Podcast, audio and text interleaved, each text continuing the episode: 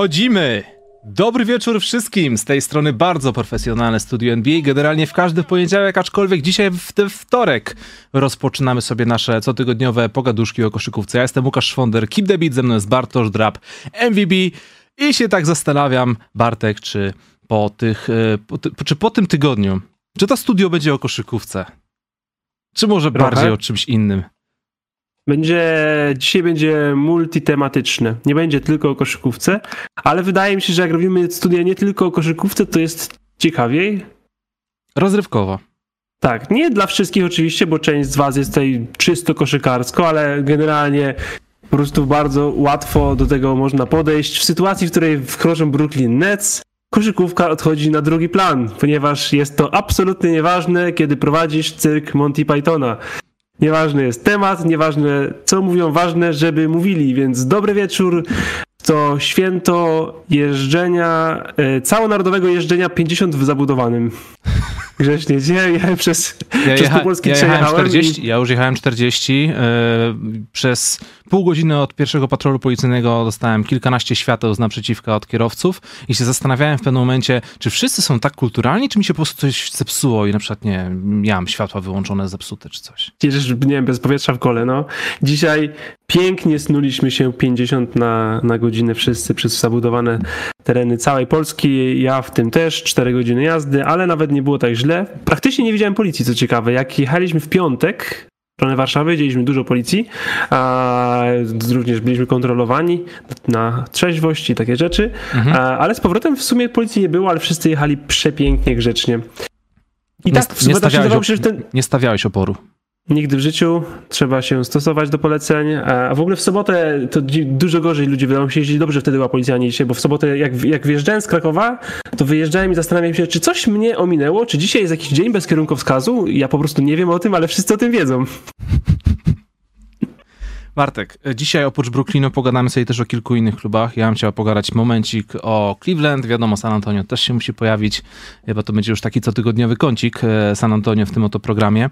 Być może pojawi się Boston. Miało być o Filadelfii, nie wiem czy będzie o Filadelfii, ale Bartek, e, ty tak powiedziałeś fajnie przed rozpoczęciem programu. Łukasz, powiedz mi o każdej drużynie, byle nie o Washington Wizards, to ci coś powiem.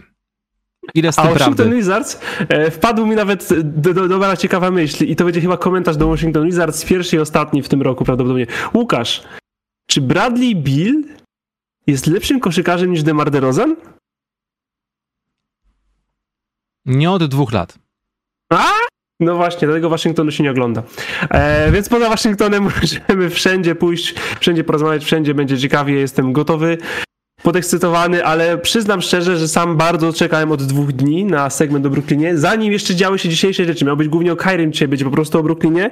Mam dużo emocji w sobie, potrzebuję dać im ujście i dzisiaj będziecie odbiorcami tych emocji oraz prawdopodobnie te rady, chociaż zobaczymy, co z tego wyniknie jeszcze. Fajnie, że jesteście, dobry wieczór. To na razie zrobimy to w stylu Dragon Ballowym. E, gen, Genki Dama e, Bartosza Draba pęknie, kiedy będzie na przykład 800 lajków i wtedy rozpoczniemy rant o Brooklynie. Co ty na to? Bo to Genki, 1000 da. Genki Dama to cała społeczność, cała ziemia musi budować energię, żeby, żeby 1000 zbudować lajków, tą wielką 800 kulę. 800 to jakieś nieprofesjonalne streamsy może zbierać. 1000 zbieramy i... Dobrze. To zachęcamy wszystkich do lajkowania, do rantu, ale pamiętajcie, że przede wszystkim to jest bardzo profesjonalny i poważny program o koszykówce. E, Zapraszamy oczywiście to też do subskrypcji tego kanału, do em, oglądania nas co tydzień w poniedziałki o 20.30, chyba że nie, chyba że robimy we wtorki. E, I tutaj taka drobna autopromocja. E, w zeszłym tygodniu wrzuciłem, dwa tygodnie temu wrzuciłem dla was materiał, wydaje mi się coś interesujący o Janisie oraz o Kobim, o wspólnej obsesji, a w zeszłym tygodniu zrobiłem kolejny materiał, e, który jest też e, przy okazji promocją nowej książki Larry Bird, Boston Celtics i Czasy, które nie wrócą i stwierdziłem, że to jest dobry moment na to, żeby przedstawić nieco postać Larry'ego Birda. W- Nawet nie do końca w iście koszykarski sposób, tylko w, jaki, w taki sposób, że no gość był bezwzględnym dupkiem. I to są takie sytuacje, z których ludzie często się śmieją, kiedy komuś one nie wychodzą, ale Laremu Birdowi to wychodziło, dlatego to jest tak imponujące. Kto jeszcze nie widział, wrzucam wam linka w tym momencie właśnie na czat. To też pozdrowienia dla Spotify'owców, którzy nie wiedzą, że to jest kanał na YouTubie. Tu oprócz podcastów są też, uwaga, filmy i dokumenty o NBA. Oraz linki na czacie, których nie odbierzecie. Dlatego w ramach autopromocji zachęcam was również do zerknięcia na mój Twitter, który E, no wydaje się, że nam 200% normy działa od jakichś dwóch tygodni, jest to maksimum, co mogę z siebie dać w byciu online, ale czasem coś tam wrzucę, więc też wrzucę link. Polecam zaobserwować mnie, skomentować, można wejść w rozmowę, nawet w dyskusję, możemy się nawet nie zgodzić i będzie fajnie, bo dzisiaj wydaje mi się, że trochę nas to czeka. A oprócz tego, oczywiście, tu chcieliśmy pozdrowić partnera dzisiejszego odcinka, czyli Kanal Plus Online. To jest dla Was w zasadzie najlepsza i też taka jedyna legalna opcja w Polsce, żeby oglądać na spokojnie w dobrej jakości NBA. W tym momencie pojawia wam się plansza na ekranie i to, to działa w ten sposób, że macie dostęp do wszystkich meczów w jednym miejscu na platformie Kanal Plus Online. E, to jest 150 meczów w jednym sezonie z polskim komentarzem i oprócz tego dostajecie voucher, e, który możecie sobie tam wykorzystać bezpośrednio na NBA.com i w ten sposób otrzymujecie również dostęp do NBA League Passa, czyli możecie sobie oglądać NBA na dwóch dwóch różnych platformach, wszystko za jedną z góry ustaloną cenę już za cały rok. E, wydaje mi się, że to jest chyba całkiem spoko oferta, bazując na tym, ile kosztuje sam League Pass.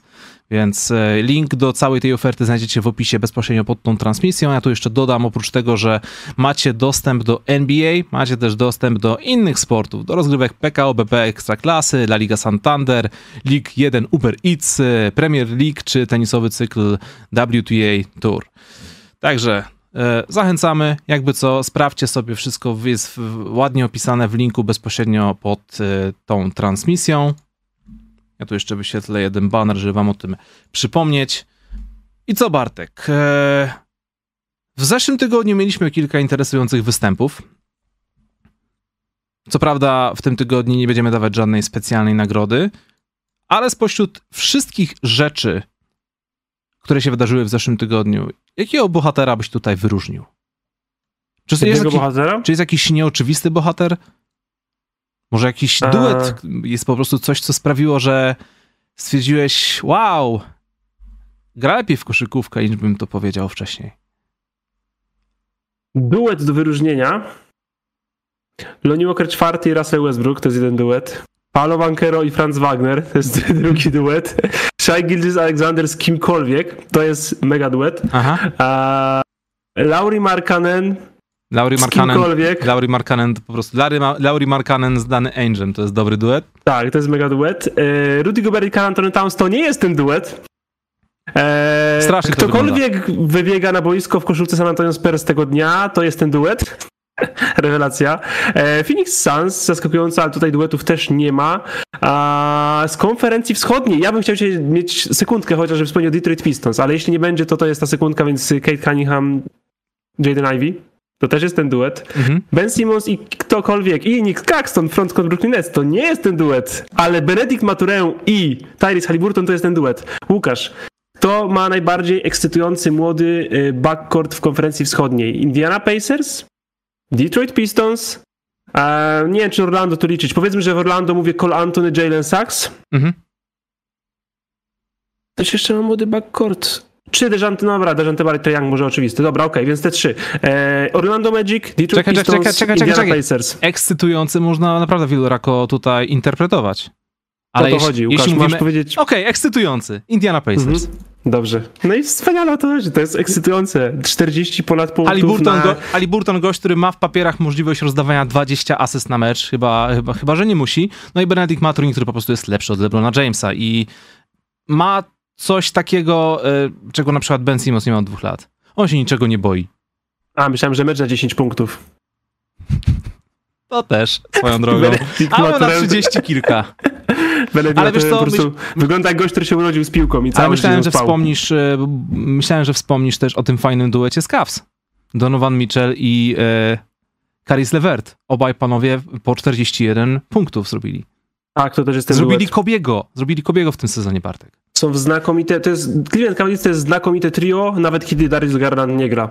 5-1 bez Garlanda to jest rewelacyjny wynik. A jeszcze jeden duet znakomity to jest Janis Antetokounmpo. To też jest świetny duet. Jakby jego statystyki podzielić na pół, to też byłoby dobre, dobra Janis, para zawodników. Janis Antetokounmpo oraz Chris Middleton. Świetny duet. Przypominam, że Chris Middleton jeszcze nie gra. To co, zaczynamy od Cavs? A lecimy od Cavs, no. Dobra, ja sobie spisałem tylko takie kilka suchych rzeczy, żeby pokazać, z jaką tutaj mocą mamy do czynienia. Mają wynik 5 do 1, bardzo spoko. Piąty najlepszy atak, a przy okazji druga najlepsza obrona, drugi net rating. Teoretycznie można byłoby uznać, że są drugą najlepszą drużyną tego sezonu wczesnego. Nie wiem, czy to jest niezbyt wygórowane, ale trochę tak. Są drugą najlepszą drużyną tego sezonu?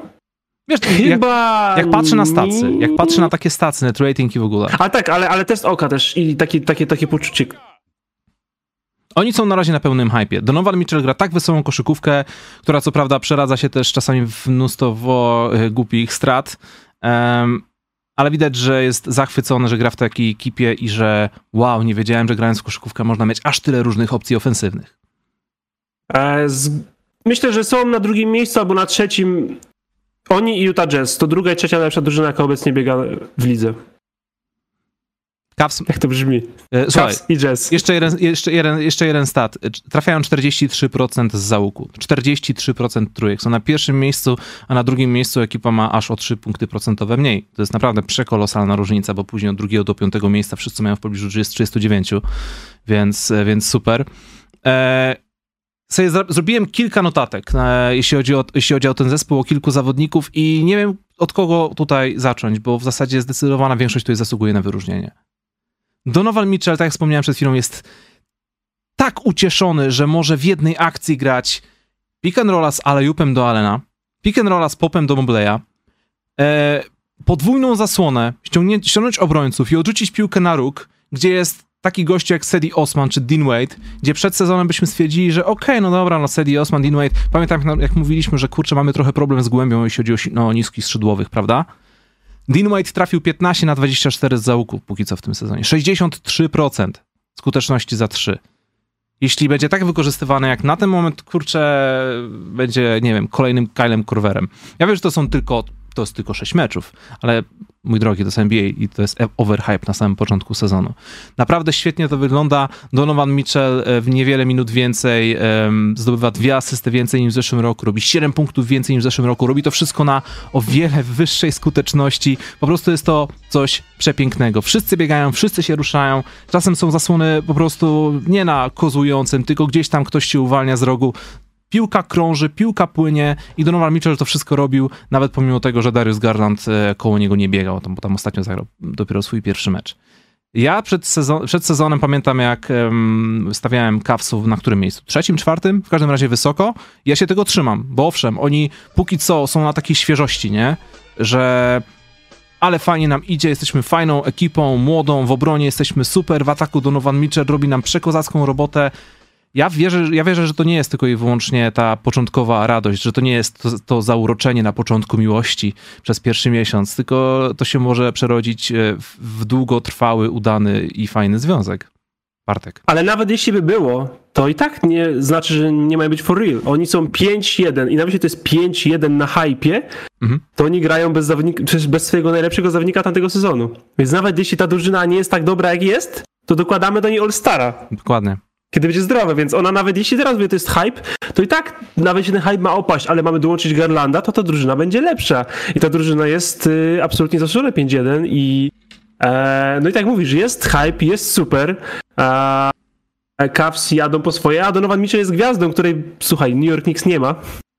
Jest prawdziwą gwiazdą. Donovan Mitchell prawda, jest, jest prawdziwą gwiazdą. Pokazał się, e, kiedy trzeba było, pokazuje się jako playmaker. Kiedy trzeba zdobyć swoje punkty, zdobywa swoje punkty. Pamiętał kolega z drużyny, ładnie znajduje ludzi na wolnych pozycjach i wcale to nie jest tak, że o, Rudy Gobert e, nie dostawał piłek, bo zły Donovan Mitchell nie chciał podawać się podawać i Donovan Mitchell to robi, a kiedy trzeba przejmuje mecze w końcówkach, w crunch, słyszałeś Bradley Bill, można tak robić.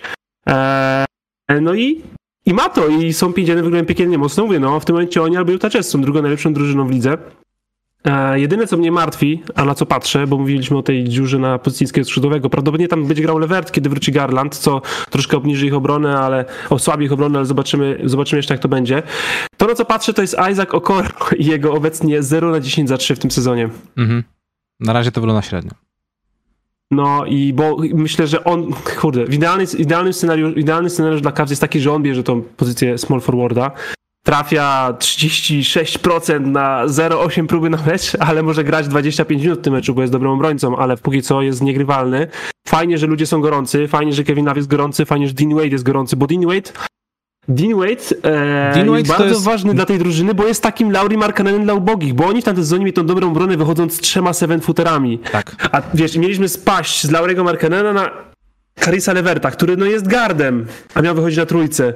Ale jeśli możemy wychodzić Dean Wade'em, który ma ile? 2,06? No on powinien, grać, on, jest- on powinien grać bliżej kosza, go wykorzystują jako takiego zawodnika free and no D, nie? Bo nie potrafi grać tyłem do kosza i też nie potrafi za wiele w obronie, ale ma ten wzrost, ma jakąś prezencję taką fizyczną w obronie, no i sypie trójki, więc to jest najbliższe tego, co mogą wystawić do tego, do tego powtórzenia su- su- sukcesu z tamtego roku, przy okazji mając potężny upgrade na pozycji shooting guarda, bo Donovan Mitchell jest, y, no jest fenomenalny, wygląda jak wstęp w tym momencie, jakby się miał sezon kończyć, to jest All-NBA zawodnikiem, jak na razie. E, Nie jest MVP tego sezonu, bez przesady, ale, ale gra bardzo dobrze. Jest to, no, jest to dla niego nowa drużyna, więc wydaje mi się, że ilość asyst a, jest bardzo pokrzepiająca, biorąc pod uwagę, że nie grają długo razem i grają wciąż bez swojego najlepszego zawodnika tamtego sezonu. Mi się wydaje, że tu też nie chodzi o to, że Donovan Mitchell podaje, bo wie, że ma komu podawać, tylko chyba z automatu dogadał, dogaduje się z tymi chłopakami, że naprawdę się dobrze z nimi czuje. Może to po prostu, wiesz, bezpośrednie sympatie też wpływają dobrze. Yy, nigdy, nigdy to nie zostało powiedziane oficjalnie, ale Mitchell oraz Gobert no chyba nie połali, się, nie, poła, nie połali do siebie aż taką przeogromną sympatią. Przepraszam, odpisywałem. Bartek, jesteś w pracy teraz, rozmawiaj ze mną. Odpisywałem na czacie w pracy ludziom. Dobrze. E, no cóż, Kevin, Rudy Gobert, póki co nie masz racji. Okej, e, dwie- dwa punkciki kolejne plusowe. Kevin Love e, póki co dalej starzeje się jak wino. I to dalej jest opcja na jednego z najlepszych rezerwowych tego sezonu. W ostatnim meczu miał takie jedno świetne wejście i tam po 20 kilka punktów, więc, e, więc super to wyszło. On z Dylan Wade'em walnęli 50 punktów. Tak, no to, to jest naprawdę szokujące. No 43% załuku, no Cavs są na w tym momencie, no nie, nie spodziewałem się patrząc na skład Cavs przed rozpoczęciem tego sezonu, że będą takimi snajperami, po prostu, to jest szokujące.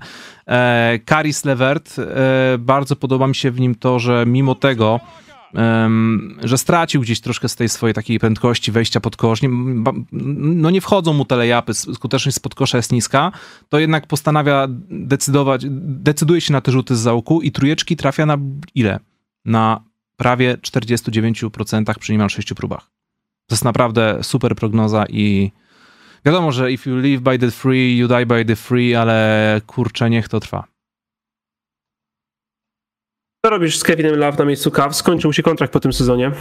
E, próbuję się z nim dogadywać, żeby zgodził się na pieniądze em, godne weterana, ale żeby, żeby został, ponieważ jest legendą tego klubu. No to Kevin przychodzi do ciebie i mówi, chce 30 milionów za dwa lata. To go wymieniasz. A jesteś bezdusznym GM-em. Masz tą No, robotę. No dobra, okej, słuchaj, e, z Draymondem Greenem jest bardzo podobna sytuacja w, w Golden State, więc Ale 15 za rok, to kurczę, wydaje mi się, że to jest kasa, którą może dostać, nie? mhm. To Wiadomo, że fajnie jakby to Jakby było zbił- 30 za 3. jakby, zbił, y, jakby zbili to do 12, 24, ale w takim razie chcę 3-letni. 36 za, za 3. Z opcją zawodnika. 2 plus? 1, 2 plus 1 team option. No to wymieniajcie mnie, ja nie gram za takie pieniądze. Szczególnie, że spada z wysokiego kontraktu, nie? 28 w tym, w tym sezonie. Dobra, Średnio, inaczej, średnio 30. inna, inna, inna sprawa. Czy Kevin Love idąc do innego zespołu dalej będzie tak produktywny? Jeszcze jeśli będzie zdrowy, to trójki raczej nic mu nie zabierze. Nie, stary, No mi, ja- mi się, ja bym- mi się, ja mi się bym podoba to, mi się podoba to, 15 za rok bym przedłużał. mi się podoba jak on odratował swoją karierę teraz w ostatnich e, dwóch latach. Bo przecież był już nawet taki moment, że wręcz trzymaliśmy kciuki za to, żeby w jakiś sposób się go pozbyli, bo było naprawdę ciężko z nim. No i to też była częściowo jego wina, ale tak, Tak. sobie myślę, że ja bym go przedłużał. Dałbym mu nawet wysoki jednoroczny albo wysoki dwuletni, żeby potem może móc coś negocjować w dół, jak już będzie dużo starszy, bo no to wiesz, za dwa lata, za trzy, za dwa, za trzy, za raz, dwa, trzy. Super maksymalne przedłużenie dla Ewana Mableya, nie? No, będzie trzeba. W super maksymalnym kontrakcie Donowana Michela prawdopodobnie i w super maksymalnym przedłużeniu trwającym w połowie Dariusa Garlanda. Tak to jest, jak się dobrze draftuje. Nie to co Sacramento. Sacramento Kings nie ma takich problemów. Tam się nikt nie kwalifikuje do Supermaxa. I jest gituwa humor, nie? Na luzie. Słuchaj, jeszcze y, przechodząc delikatnie z tematu Cavs, em, Donovan Mitchell zrobił klinikę Nowemu, Nowemu Jorkowi. 38 punktów oraz 12 asyst na 8 trójek, 60% skuteczności. No, szokujące. Robił z nimi co tam chciał, korzystając z naprawdę przeróżnych sposobów zdobywania tych punktów. Wiadomo, że to troszkę pewnie bolało organizację, która straciła miesiąc czasu na próbie mm, pozyskania go. Ostatnio słuchałem w ogóle podcastu, w którym Donovan Mitchell. Um, on robił ten podcast, nie pamiętam, czy to było ze Stephenem Jacksonem, czy J.J.M. Reddickiem, chyba J.J.M. Reddickiem, The Old Man and the Free. E, I on tam mówił, że w pewnym momencie, przez ostatnie, przez ostatnie kilka dni przed trade deadline, on już wiedział, że będzie w Nowym Jorku. On już po prostu wiedział, że to pójdzie na bank. Więc kiedy nagle dostał telefon, że jednak do, do Cavs, to na początku był w szoku, a po sekundzie zaczął się cieszyć, bo, zobacz, bo sobie stwierdził, że tam jest o wiele lepsza, lepsza paka. Więc spoko. I przechodząc delikatnie do Knicksów, e, Jalen Brunson, 18 punktów, 7 asyst, 47% z gry po tych 6 meczach. Um, spodziewałem się trochę bardziej agresywnej gry w ataku i więcej, większej liczby rzutów. E, spodziewałem się tego, że będzie bardziej wykorzystywany jako, ten, jako ta nowa gwiazda Nowego Jorku. E, I spodziewałem się, że, no tak jak przed sezonem typowałem, że to jest mój, to jest mój kandydat do MIP. Póki co mam wrażenie, że. Nie wiem, czy Tom Ja wiem, że tam jest problem z playmakerami, ale nie wiem, czy Jalen Brunson powinien być playmakerem jeśli chcemy zrobić z niego um, nową gwiazdę Nowego Jorku. A nie ma żadnego niego rozgrywającego. No i on to jest troszkę problem. Tej drużyny. No to, to jest rozgrywający tej drużyny i on to, to, to jest gra jak rozgrywający, bo jest rozgrywający. Ściągnęli point guarda za gwiazdorskie pieniądze, więc on dla nich rozgrywa. A no nie, wydaje mi się, że z Brunson bardzo dobrze przed sezon i nikt wydaje się powinni być zadowoleni, ale po prostu to jest tylko Jalen Brunson. To jest właśnie tak, że po tych playoffach jednym drugim się mówiło, o Boże, Jalen Brunson, najlepszy wolny agent. To, to, to że to jest najlepszym wolnym agentem w danym roku, nie znaczy, że jest nagle top 15 zawodnikiem. Jalen Brunson nie jest i nigdy nie był All-Starem, właśnie o to chodzi. On nigdy nie był All-Starem i raczej nie będzie chyba. Bo to, to, co gra on teraz, to jest dobra gra, po prostu. To jest bardzo dużo gem do wykarmienia generalnie w tej drużynie. A, I trzeba to jakoś wszystko w miarę dystrybuować, bo masz Masz, masz Julesa Randla, chcesz rozwijać RJ Barretta, ale chcesz też mieć trochę rzutów Huku Kleja i Udbiego Topina i a Derrick Rose też weźmie swoje, czasem trzeba też podać centrowi no i tak to sobie leci. No ja wydaje mi się, że po prostu jest dokładnie tym, kim jest, czyli niedolowanym Mitchellem, po prostu. Dobrym zawodnikiem, starterem, żadną gwiazdą. Um, dobrze, to w takim razie przejdźmy do kolejnego tematu, zanim przejdziemy do y, głównego tematu. San Antonio Spurs. Wydaje mi się, że fajnie będzie o nich pogadać, e, bo nigdy nie wiadomo, kiedy tematy się skończą. A akurat w zeszłym tygodniu tych tematów narobiło się mnóstwo, niestety, także tych negatywnych. Ale zacznijmy od pozytywnych. Wynik 5 do 2 na starcie sezonu, czyli coś, czego się nie spodziewaliśmy. Ekipa, która jest, która Wygląda super jak na ekipę na przykład z 2026 roku, kiedy ci zawodnicy już są wyrobieni, e, z większą masą mięśniową, z doświadczeniem i w ogóle, a tymczasem oni stwierdzili, że dobra, ale okej, okay, możemy zacząć wygrywać już teraz. Mm. Na ile to jest ich dobra gra oraz chemia boiskowa oraz pozaboiskowa, na ile to jest e, geniusz Grega Popowicza, a na ile to jest cwana próba odwrócenia uwagi, żeby przypadkiem Adam Silver stwierdził e, na początku sezonu, że trzeba zacząć rozdawać kary za celowe przegrywanie. Więc na razie powygrywajmy, póki możemy, e, żeby nikt się nie dopieprzył, że robimy to celowo. Ale wiesz, to jest też takie całkiem, powiedziałbym, zdradliwe.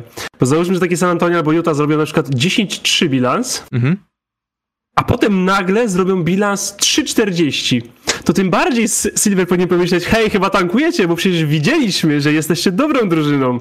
Wiesz, jakby zaczynasz cały, od początku jesteś 0,5, potem jesteś 2,9, 3,15, to okej, okay, no cały czas byłeś słaby, nie dajesz rady, nie? Ale zacząłeś super i nagle będzie moment, w którym ktoś, wiesz, Keldon Johnson się kontuzjuje i nagle będzie leczył e, skręcanie kostki przez 4 miesiące i wtedy nagle zacznie, o Jezu, jaki straszny bilans. A widzieliśmy, że nie byliście źli.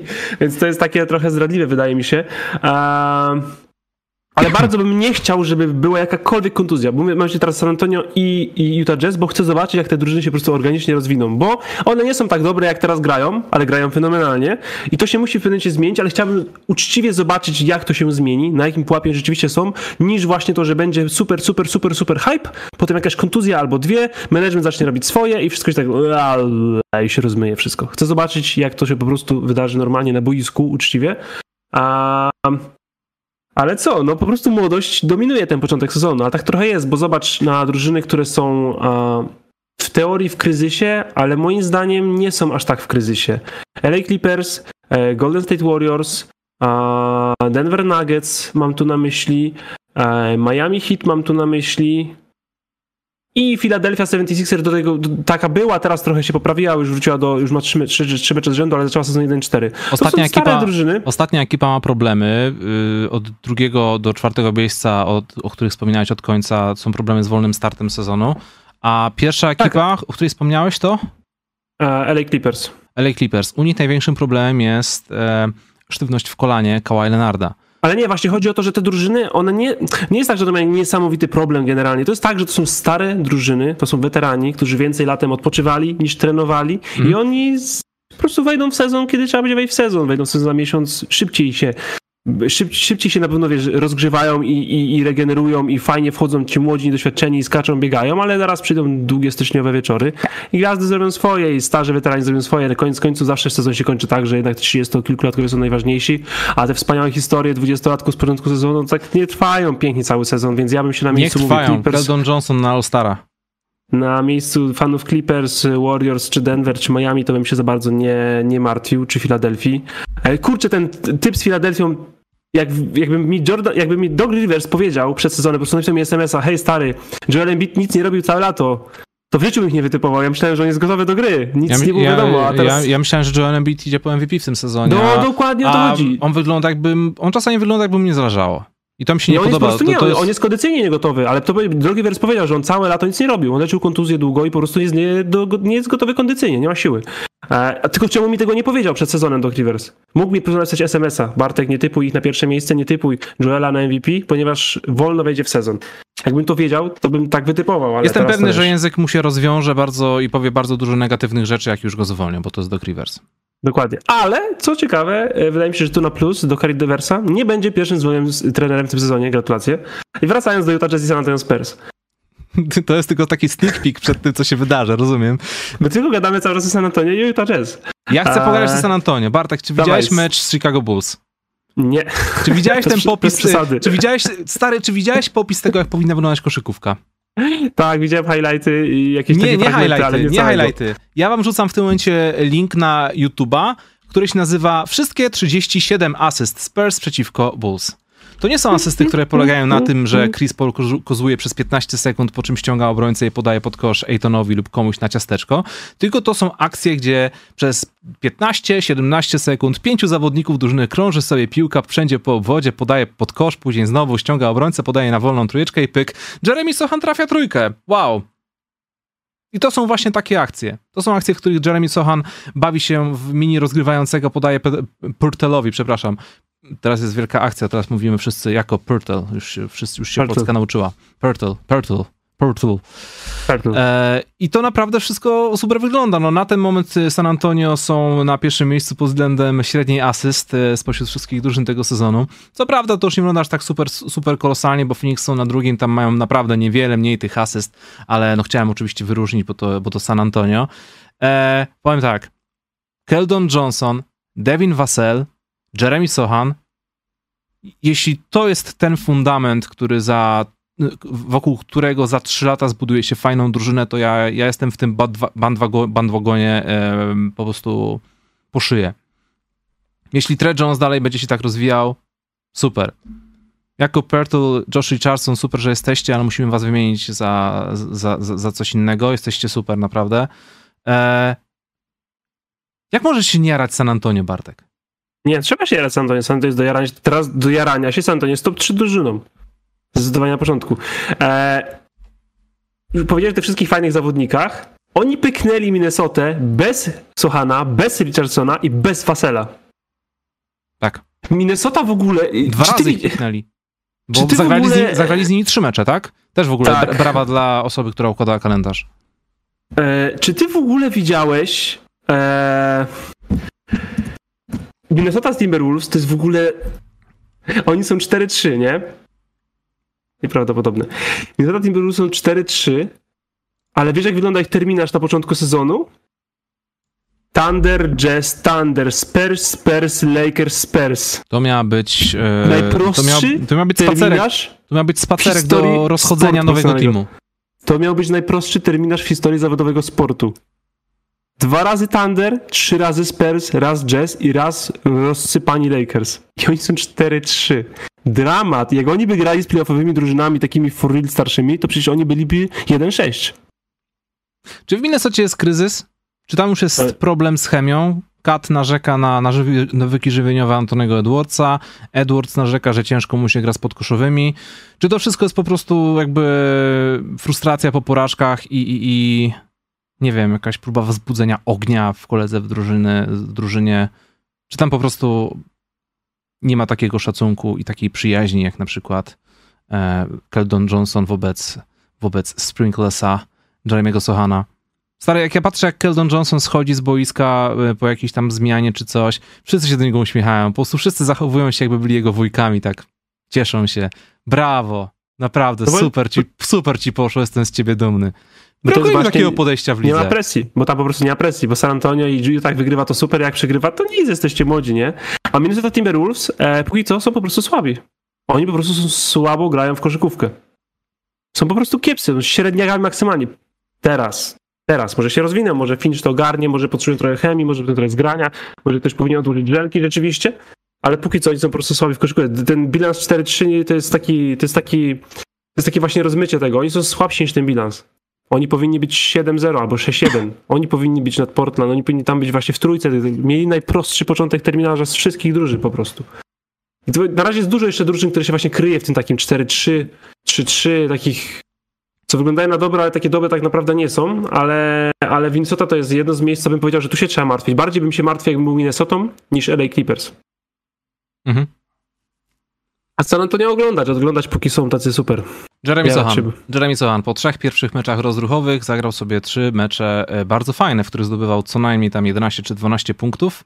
Na ten moment jego średnie 8 punktów, 4 zbiórki, 2 asysty, czwarty najwyższy wskaźnik plus minus w drużynie. E, Jak patrzysz na te statystyki 8-4-2, wiedząc, że jest to zawodnik stricte defensywny, on robi rzeczy, których statystyki się nie zapisuje, chyba dobrze to wygląda. I po tych ostatnich meczach masz głód na trochę lepsze te wyniki? Czy myślisz, że po prostu początek sezonu dostał minuty, dostał okazje rzutowe, skorzystał i tyle? Nie, y, moim zdaniem już widać progres. W porównaniu E. z tym, co widzieliśmy w, choćby, choćby, choćby na początku sezonu. Już, już ci do przodu. Te ostatnie mecze były naprawdę bardzo dobre. E, Ja sobie sprawdziłem kilka rankingów e, debiutantów po tych pierwszych tygodniach NBA. Nie polskich, wiadomo, żeby nie bawić się w, w, w, hypowanie, jak to wielu osób lubi sobie to powiedzieć. E, I zauważyłem, że zupełnie nieironicznie Jeremy Sohan często jest tam zamieszczany na siódmym, ósmym miejscu wśród, wśród, całego rankingu. Że naprawdę nie jest to debiutant, który robi po 30 punktów, jak Benedict Mathurin, ale, ale jest zawodnikiem, który robi dosłownie na boisku wszystko, nie?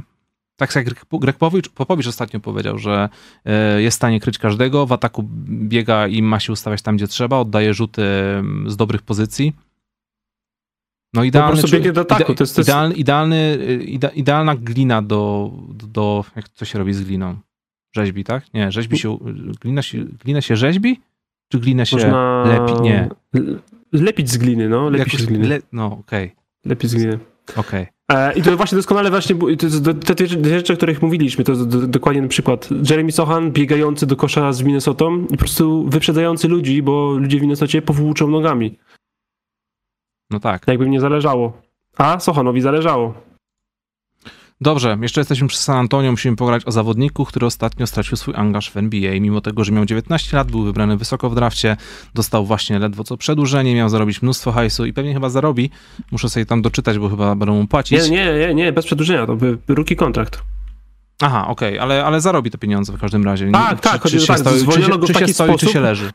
Że będzie jeszcze Em, 3 lata zarabiał, dokładnie. Dobra, w, w skrócie wyjaśnienia, wyjaśnienie sytuacji dla osób, które nie wiedzą o co chodzi. E, San Antonio zamieściło informację, że zwalnia w trybie natychmiastowym Joshua Primo. Tłumacząc, że tak będzie najlepiej dla niego oraz dla zespołu, nie tłumacząc kompletnie nic, jak wygląda sytuacja. Po chwili Josh Primo z, e, za pośrednictwem Adriana Wojnarskiego zamieścił oświadczenie, że musi sobie zrobić przerwę od koszykówki do czasu wyjaśnienia sprawy oraz naprawy swoich problemów mentalnych e, z powodu traumy, której przebył. I to też była bardzo szybka po prostu akcja, żeby, żeby takie oświadczenie zamieścić. A już, ale już, na, już od, od samego początku wiedzieliśmy, że coś tu śmierdzi. W sensie takim, że ja wiem, że San Antonio jest lepszą organizacją niż Charlotte Hornets. I gdyby Miles Bridges grał w San Antonio, to też pewnie akcja, reakcja byłaby natychmiastowa, a nie, że Charlotte Hornets udają, że nic się nie dzieje i, i, i czekamy, co będzie dalej, bo Miles Bridges jest lepszy niż Joshua Primo i może jeszcze wróci. Eee, ale wszystko było takie z, z, niedopowiedzeniem. Tak jakby tam w tle musiało się wydarzyć coś o wiele gorszego, ponieważ no, gdyby to była depresja, gdyby to, były, gdyby to był problem takiego kalibru, no to kurczę, takim zawodnikom się pomaga. Demarowi, DeRozanowi San Antonio pomaga, poma, San Antonio jemu pomaga, pomagali. Więc, więc to na pewno nie chodziło o to. No i co? Minął dzień, czy tam dwa i okazało się, że Joshua Primo e, jest ekshibicjonistą i e, tak nagle rozbierał się przed kobietami pracującymi w klubie San Antonio Spurs i nabrało to takiego hardkorowego e, rozmiaru, że trzeba było po prostu się go pozbyć, ponieważ było to niebezpieczne i pracownicy narzekali i w tym momencie już w ogóle nawet poszła informacja, że um, psycholog drużynowy złożył, złożyła pozew, kobieta złożyła pozew przeciwko zarówno Primo, jak i drużynie San Antonio Spurs, ze względu na to, że Josh Primo również przed nią się obnażył. I to jest ciężki temat, ponieważ, uwaga, lekcja edukacji. Zastanawiałem się, czy ekshibicjonizm to jest zboczenie, czy to jest choroba psychiczna. I musiałem sobie to zgooglować żeby wiedzieć, czy mamy do czynienia z gościem, który po prostu jest młodym gówniarzem i chce sobie poka pokazać fujarę, bo tak będzie fajnie, czy dlatego, że mm, po prostu nie potrafi się powstrzymać, bo ma, ma po prostu problemy, ma, ma, ma, w głowie problem, z którym nie potrafi sobie uporać. I tak, ekshibicjonizm jest e, zaburzeniem preferencji seksualnej, polegającym na osiąganiu satysfakcji seksualnej poprzez obnażanie się zazwyczaj przed osobą płci przeciwnej. Czerpana z tego przyjemność wiąże się ze wzbudzaniem strachu właśnie przez pokazywanie genitaliów. Czyli to mamy do czynienia po prostu z zaburzeniami. To jest forma choroby psychicznej i nie, nie jest to zero-jedynkowa sytuacja. Nie jestem w stanie określić, czy Joshua Primo bardziej zasługuje na, zasługuje, czy potrzebuje pomocy i współczucia, czy jakiejś formy, mm, nie wiem, ostracyzmu ze, ze, ze strony ligi czy kibiców. Ja myślę, że po prostu potrzebuje terapii czy innego wsparcia takie, jakie, takiego potrzebuje w tej sytuacji i do tego czasu nie powinien grać w koszykówkę. Ponieważ czy to jest y, podłoże psychologiczne, czy nie, no to złamał jakiś tam regulamin klubu z zasady dobrego obycia, wpłynął negatywnie na samopoczucie lub mógł straumatyzować kogoś innego, no więc po prostu trzeba go było odsunąć, więc go zwolniono z kontraktu i tyle i po prostu trzeba teraz mu pomóc z leczeniem, a jeśli będzie chciał, kiedyś będzie mógł wrócić, będzie miał pozytywną opinię, że może wrócić, to sobie wróci po prostu. No i tak powinno to wyglądać w przypadku Brooklyn Nets i Charlotte Hornets. Ale wszyscy udają, że są tacy fajni, porządni, mili w ogóle, a tak naprawdę to jest banda hipokrytów, do której wrócimy za chwilę, jak będziemy mówić o Brooklyn Nets i mhm. wszyscy udają, że nic się nie dzieje. A San Antonio Spurs jako jedyni. Właśnie to jest szkoda, że, że to tak mało, że tak słabo wybrzmiało. San Antonio Spurs po prostu zrobili to, co trzeba było zrobić. Ktoś Usu zawalił. Usunęli zawodnika, go... któremu dali pieniądze i wokół którego mieli przyszłość. Bez udawania, że jakoś to będzie. Coś zrobił źle, więc się go po prostu go pozbywamy, niezależnie od kosztu, bo to jest tak, że nikt go nie zdjął z listy waivers, więc nie będą mu płacić do końca tego ruki kontraktu dość wysokiego, bo to 12 pik, 8 milionów za rok średnio. Po prostu zapłacą to, bo taka była umowa. Ale pieniądze nie są najważniejsze, tylko zasady są te ważniejsze i San Antonio Spurs to pokazali i Charlotte Hornets, Brooklyn Nets i inne organizacje tej, tej, tej, tej, tej ligi powinny się od nich uczyć. A NBA i Silver, jeśli by chciało, żeby wszyscy byli porządni, to powinni bardzo San Antonio wyróżnić, jakoś zrobić tak, żeby ich pochwalić publicznie, ale widzę, że Silver też ma to gdzieś i zamierza udawać, że Silver był zajęty pisaniem e, oświadczenia, że jest przeciwko mowie nienawiści, jeśli chodzi o Kyriego, ale o tym za chwilę. No w każdym razie y, ja się zgadzam z tym, co powiedziałeś, że Josh Primo potrzebuje przede wszystkim terapii, ale widzisz, no jeśli on już był na terapii i ten problem jest tak zaawansowany, że nawet przed swoją własną terapeutką nie potrafi się powstrzymać, to znaczy, że jest naprawdę ciężko. Bo może po prostu nie chce pomocy, więc w takiej sytuacji po prostu wychodzi z ligi, niech sobie żyje gdzieś, gdzieś niech, żyje sobie swoje życie gdzieś poza NBA po prostu, nie? Bo Tak, to tak generalnie... tylko, tylko to jest szkoda, bo mamy do czynienia z 19-latkiem, który wiesz, no dostać się do NBA to jest jak zapanie Pana Boga za nogi. A mimo to em, nie potrafisz nad sobą zapanować. Wiesz, żaden zawodnik NBA ni- nigdy w życiu nie pomyślał, że a, obnażę się przed kimś, będzie spoko. Każdy, każdy przez chwilę chociaż będzie, mieć taką myśl, nie, bo to może się źle skończyć w dzisiejszych czasach social media, pozwy i w ogóle em, mogę stracić pracę, mogę stracić zarobki, mogę stracić wszystko, mogę stracić całą swoją przyszłość, mam 19 lat. Josh Primo o tym nie pomyślał. No i nie ma go widzę. Okej. To co? A tylko 700 łapek w górę. Jest nas 1500 osób prawie, a tylko 692 łapki w górę. Łapkujcie w górę, dobijemy do 1000 Dobrze. i uwierzcie, będzie warto. Trzeba pograć o najlepszej drużynie w NBA, Bartek. Oraz Tak, zróbmy. najlepszym zawodniku w NBA, który robi to wszystko e, bez żadnych wymówek, bez swojego drugiego najlepszego zawodnika. Milwaukee Bucks, wynik 6 do 0 od początku tego sezonu, trzeci net rating, najlepsza obrona w lidze NBA oraz Janis Antetokounmpo, który robi 34 punkty, 17 zbiórek, 4 asysty. Powtórzę, 34 punkty, 17 zbiórek, 4 asysty w gorszym meczu. To jest Janis Antetokounmpo, panie i panowie. To jest człowiek, wokół którego mamy zupełnie inne mm, oczekiwania oraz standardy i, i, i e, no to jest tak jak sytuacja z LeBronem Jamesem jeszcze kilka lat temu. Jak LeBron robił 27 punktów, to myśleliśmy, że miał day off, nie? Dokładnie. I, i, i czepiamy się, że trafił mniej niż 30% za 3 w tym meczu, nie? Triple double na 30 punktów. Tak. Janis, zdo, Janis, to Janis, jest kosmita po Janis zdobywa z podkosza e, punkty na 86%. Jak, jak już jest pod koszem i dostaje piłkę, to z reguły masz po prostu dwa pewne punkty. Czasem masz nawet tr- trzy punkty, no bo, e, bo jest foul, jest end one. E, Do, dorzuca do tego 13, zbie, 13 zbiórek, 5 asyst, też średnia 34 punkty. Um, nagrałem o, nim ostatnio materiał na temat tego właśnie, jaki on ma mental, nie? jak on lubi, jak on chce pracować, jaką ma taką motywację, że musi zapieprzać, że on się tak boi, że w każdej chwili ktoś może mu coś zabrać, bo pamięta doskonale, jakie było jego dzieciństwo. I w ostatnich miesiącach głośno było o, tym, o tej wypowiedzi Gilberta Arinasa, kilku innych zawodników, y, byłych zawodników, zarzucających Janisowi, że on nie ma genu zwycięzcy, że, mm, że on nad sobą nie pracuje, że on nie rozwija, że on nie ma tej chęci, żeby stawać się lepszym. I zastanawiałem się, o co im chodzi. Bo Janis od początku, gdy wszedł do ligi, od gościa, który był Slendermanem, potykał się o własne nogi, nabrał masy mięśniowej, nauczył się biegać, nauczył się podawać, nauczył się bronić, nauczył się skakać, e, nauczył się być liderem, nauczył się wygrywać mistrzostwa NBA, a teraz do tego wszystkiego jeszcze próbuje nauczyć się rzucać.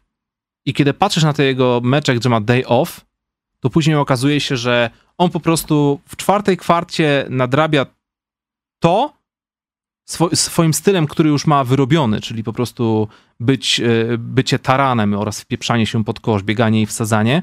On nadrabia to, co mu nie wychodziło, bo poprzez poprzednie kwarty, w pierwszej połowie tego meczu, on szlifował sobie na przykład swój rzut i oddawał jakieś tam rzuty z dalekie dwójki, próby za trzy punkty. I owszem, mu to nie wpadało, więc pogarszały mu się staty- statystyki, ale się tym nie przejmował, bo wiedział, że to jest jakby część nauki. Kiedy się tego ma nauczyć, jeśli nie podczas prawdziwego meczu NBA. I uważam, że to jest super, bo gdyby, bo gdyby tego nie robił i od samego początku grał tak, jak ma grać, jak, jak, jak wie, w czym jest najlepszy, to byśmy mieli gościa, który robi po 40 punktów. Pierwszy, drugi w punktach, drugi w zbiórkach. Bez drugiego najlepszego zawodnika w drużyny. 6-0. Absolutny potwór. Gość po prostu gra w inny sport, tak jak LeBron James jeszcze kilka lat temu. Po prostu gra w inny sport. Nie oglądałem ten mecz z Atlantą. Wiesz, gość się zacina, gdzieś straciłem kozioł, stoi tu DeAndre Hunter, a walnę go barkiem i wyskoczę, może zdążę wsadzić. O, udało się, byłem tylko półtora metra od kosza, wybiłem się z miejsca. Pivotowej nogi. Bo czemu by nie? Ale to był naprawdę wyrównany mecz do samego końca. Trey Young po, ponad 40 punktów rzucił. Um, Young był świetny w tym meczu. Po I- prostu tutaj napisałem na Twitterze, Young był najlepszym zawodnikiem w tym meczu. Janis nie był najlepszym zawodnikiem w tym meczu. Tak. Janis nie miał dobrej nocy bardzo. Nie miał dobrej Tego nocy, potwierdzam. 34 punkty, 17 zbiórek. Nie miał dobrej nocy, powtórzę. E, minutę przed zakończeniem tego meczu wynik oscylował w granicach remisu. I to, Mhm. co mi się strasznie podobało, to jest to, e, dlaczego Milwaukee zdobyli mistrzostwo ten, te, już, już można mówić dwa lata temu, nie? Em, Drew Holiday. On, potra on potrafi, on, on, ma też ten gen zwycięzcy, on potrafi przejmować spotkania, kiedy trzeba. To jest zawodnik, na którym, e, którym można zaufać. To jest naprawdę super. Zresztą pod koniec meczu, jak zrobił te akcje, co y, cała Atlanta, cały świat myślał, że będzie pick and roll z Dojanisa, a tymczasem on zdecydował się na floater w ostatniej chwili, a później to już były tylko faule i rzuty wolne. No kurczę, to było genialne. Drew Holiday jest nowym Kyle Leonardem w tym kontekście, że po prostu nie powinieneś koło niego kozłować. W sensie jak masz akcję, w której ktoś powinien kozłować, czyli większość akcji w NBA, bo teraz wszyscy po prostu pick and rolla i Drew Holiday jest w zasięgu piłki, to po prostu nie powinieneś kozłować. Powinieneś piłkę przerzucić i kozłować ją w miejscu, w którym Drew Holiday po prostu nie ma. I to samo właśnie było z Kyle Leonardem. Po prostu nie powinieneś kozłować w jego pobliżu. Bo to się kończy w taki sposób, że po prostu tą piłkę zabiera. I to nie jest tak, że jakoś się rzuca, jakoś tam podbija. Nie, po prostu przychodzi i się zabiera. Przychodzi jak cukierek od dziecka. Tak Dobrze. to po prostu wygląda. I tak, przejmuje te mecze, raczej w obronie niż w ataku. Chociaż jakieś tam stepek, który jakimś czasem wpadnie i tak dalej. No wiadomo, to żaden wirtuoz nie jest i nie będzie już nigdy, ale jest bardzo, bardzo ważnym zawodnikiem. Brook Lopez w tym sezonie w ogóle... Pff. Brook Lopez jest... Y, czy Brook Lopez na ten moment jest jednym z najlepszych obrońców podkoszowych? Ja nawet nie... Ja, ja, ja w Bo ogóle nie mam... Splash Mountain, nie? Jego wpływ na obronę to jest po prostu inna rzecz. Jak, jak jego brakowało sezon temu, to teraz to widać. Jak ktoś ogląda Bucks i ich obronę, to dokładnie widać, czego brakowało rok temu. Właśnie Bruko Lopeza pod koszem. Jego jest fenomenalny, on świetnie przed sezon. 3,5 bloku na mecz. Brook Lopez. to w ogóle, tak, a to wiesz, to są bloki w sytuacjach, w których zdecydowali wjechać, a czasem po prostu się w ogóle nie decydują jechać, rzucają jakieś wiesz, półdyszki i tak dalej, bo się po prostu boją tam być. A jak padasz na niego i wiesz, dajesz po prostu tylko kontestować, nie możesz zablokować, to wiesz, ktoś przyjdzie z pomocy, nie? Na przykład Janis freaking Antetokounmpo, dwa temu Defensive Player of the Year na przykład. Albo kozły dalej, to zaraz Drew Holiday po prostu przybiegnie i zabierze cukierka, bo czemu by nie. Oni grają bez Pata Konatona i Chrisa Middletona, to jest dwóch starterów w tej drużynie. Dokładnie tak. Middleton jest drugim najlepszym zawodnikiem tej drużyny i są po prostu są super. 6-0. Najlepszą drużyną w NBA. Grają to pomimo tego, że Grayson Allen wszedł w sezon nieco słabo. I grają to i wygrywają też, jestem w stanie zasugerować e, taką tutaj opinię, że Bobby Portis jest królem Milwaukee. Bo jest. Bobby Portis jest przekochany. 13 punktów, 11 zbiórek w 25 minut, 36% zaułku. Bobby Portis patrzy na Bruka Lopeza i myśli sobie, słuchaj, ja chcę być jak ty. To jest ekstra. What can I say? Team to beat. I to jest tak naprawdę team to beat już sezon temu. No oni po prostu, wiesz, przegrali Game 7 z Bostonem bez drugiego najlepszego zawodnika. I wciąż grałem bez niego. I to jest najlepsza drużyna NBA, nie Portland Trail Blazers półtora, półtora tygodnia temu. Pięknie się to ogląda. Po prostu. Mieliśmy pokazać coś o Bostonie, ale to chyba za tydzień przenosimy. Możemy powiedzieć no, tyle może... rzeczy. Możemy powiedzieć tyle. Przed chwilą mówiłeś o tym, że mamy super drużyny, które są po prostu zbudowane na starszych ludziach. Przepraszam, na weteranach e, i mają wolniejszy start sezonu. Jason Tatum wszedł w ten sezon e, jak młodzieniaszek, który chce zdobyć w końcu MVP. I to jest super. To mi się podoba. Gościu zdobywa ponad 31 punktów na kosmicznej skuteczności. I to, co jest. E, z jednej strony to jest super, ale z drugiej strony za to go krytykowaliśmy w, sezon, w zeszłych latach. On na początku tego sezonu nie bawi się w rozgrywającego, nie bawi się w point forwarda. On chce być tym gościem, on chce być tym gościem, wokół którego wszyscy budują plan obrony, że pięciu zawodników ma patrzeć na niego, co zrobi dalej Jason Tatum, musimy go w jakiś sposób powstrzymać. Tylko, że w poprzednich latach on trafiał na 40%, teraz trafia na ilu? 41% za 3 przy 8 próbach z załuku, 50% z gry. Gościu jest na innej planecie i ciekawi mnie, jak to długo potrwa. No, no nie brałem póki co świetnie weszli w sezon. Mało oglądam Boston, po prostu Boston jest dobry. Tak jak miał być i, i to, to cieszy. No ale właśnie wiadomo, że ten Horforda trzeba oszczędzać, Williamsa czas nie ma, więc powoli. Na razie najciekawsze z Bostonu dla mnie w tym sezonie to jest jednak Halloweenowy kostium Granta Williamsa. Jego wczutka, stary on ubra... przyszedł na mecz w stroju Batmana, a po meczu, po wzięciu prysznicu ponownie ubrał go na siebie, żeby udzielić pomeczowego wywiadu. I to jest tak. dedication, to mi się podoba. Naprawdę, gość był... wczuł się w rolę. Lubię go. To, I to jest najciekawsza rzecz Bostonu jak na razie, bo to jest po prostu bardzo dobra drużyna, która bardzo dobrze gra. Tyle. Czy przechodzimy do głównego tematu? Czy 839 łapek w górę to jest wciąż mało. Nie wiem, czy mam tej 1000 przy 1500, 1500 osobach, więc zachęcę was Detroit Pistons. Dajesz. Oglądam sobie Detroit Pistons, e, ponieważ moi Orlando Magic są mało oglądalni, przez to, że już nie, żaden guard tam nie gra po prostu, już nikt, nie, już tylko Terence Ross gra. Rozgrywa w tym momencie Paulo Bankero, e, co się skończy prawdopodobnie szybko źle, no bo potrzebujesz kozującego na jakimś tam poziomie i oglądam sobie, obejrzę sobie, sobie, obejrzę sobie Detroit Pistons, bo grali z, z, Wiz- e, pfu, grali z Golden State, no i dobra, zobaczcie, czy z tym Golden State rzeczywiście jest tak źle. No, Golden State, ta ławka jest bardzo młoda. Kuminga potrzebował, Kumince dobrze robiło granie z weteranami, Mhm. a teraz mu nie robi to dobrze. Wiseman to jest po prostu, to jest po prostu dziecko, to jest pięciolatek wypuszczony na boisko. To jest wielki, nieopierzony ptak, który bardzo chce, dużo się stara, ale generalnie 20 punktowa zajazd Stewarta to po prostu on wniósł na boisko. Wiseman wniósł na boisko. Wszystko oddał po prostu Wiseman. Błęd, błąd za błędem w obronie. Ciężko było na to, ciężko było na to patrzeć. Wiadomo, że nie grał Clay. E, ale Pistons to jest po prostu, to jest ta młodość, o której właśnie to jest zjaranie się. Nie, nie są takie wyniki, to nie jest y, poziom y, Utah i San Antonio, bo tyle nie zwyciężają, ale poziom hype'u jest tam niesamowity. Ivy jak biegnie do kontry, to ja staję, na razie bardziej jaram mnie chyba tylko Shadon Sharp w korpie, w, w, w, w, kontrze.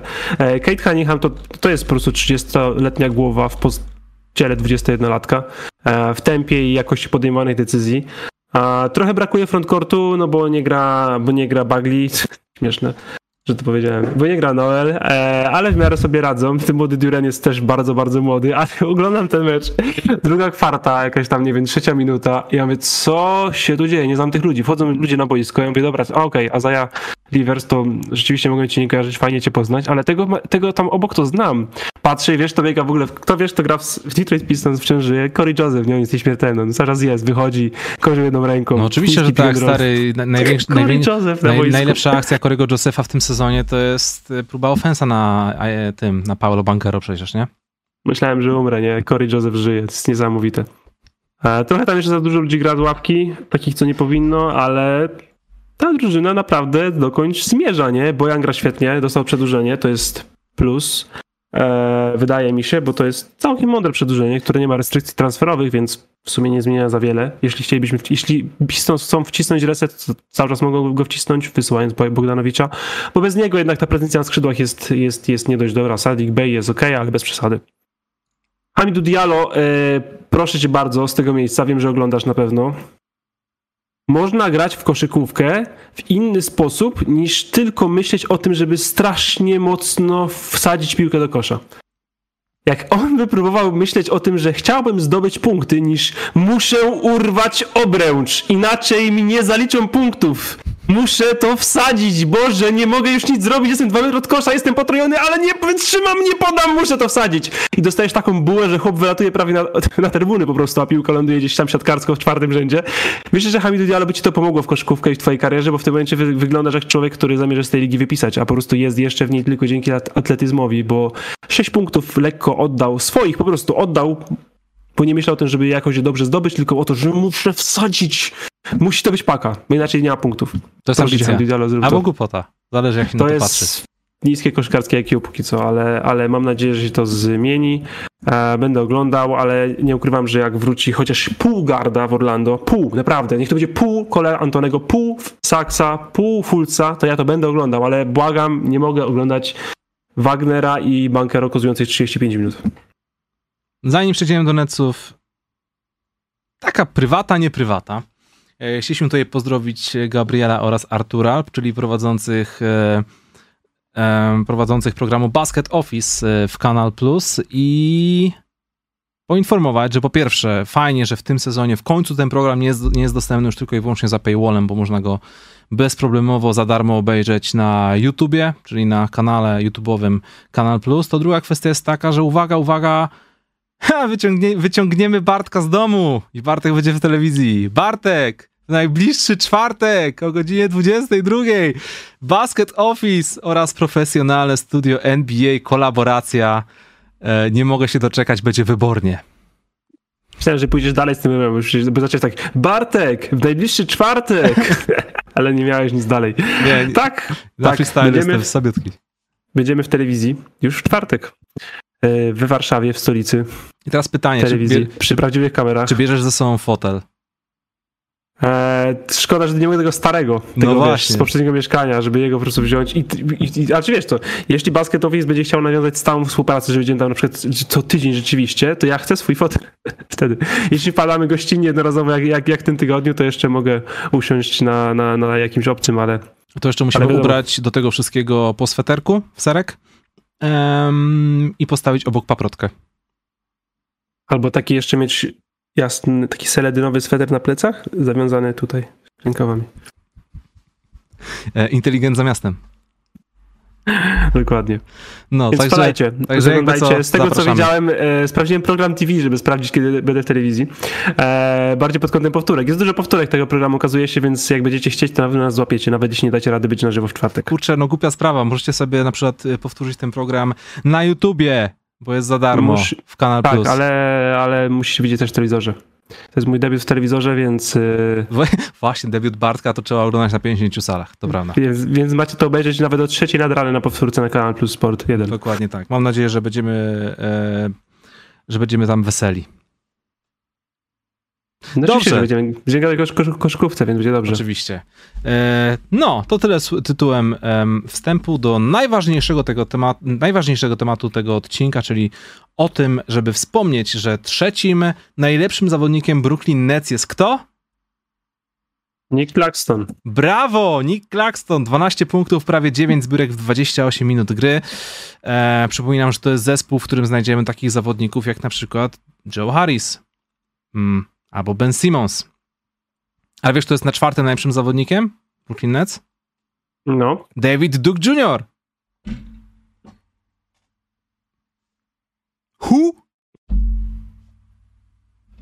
Powiem ci, że... Wieści łapę w górę na Davida Duke'a Juniora. Powiem Dawajcie, ci, brakuje tylko powiem ci, 30. że na Brooklynie kolorowo nie jest. em, ale muszę powiedzieć, że liderzy nie zawodzą. Kevin Durant, jeśli, jeśli by spojrzeć na indywidualne występy Kevina Duranta oraz Kyriego Irvinga, to obaj panowie naprawdę robią robotę. Kyrie Irving od początku tego sezonu jest na misji, zdobywa 30 punktów e, na 48% z gry.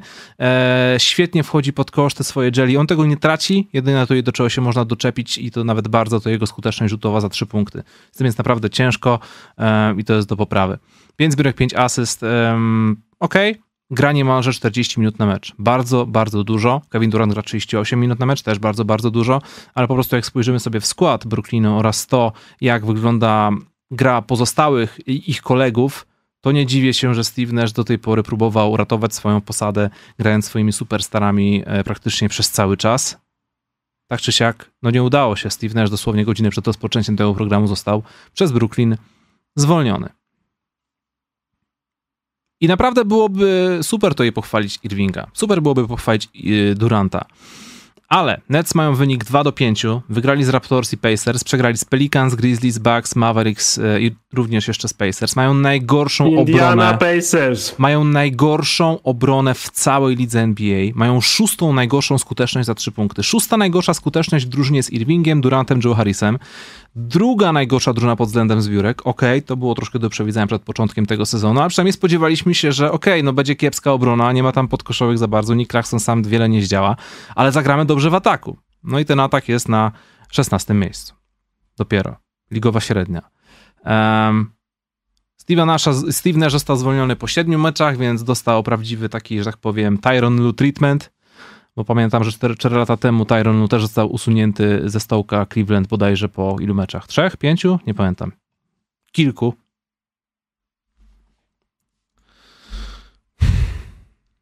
Pochwaliłem już trzech najważniejszych zawodników, po, poinformowałem o istnieniu Davida Duka.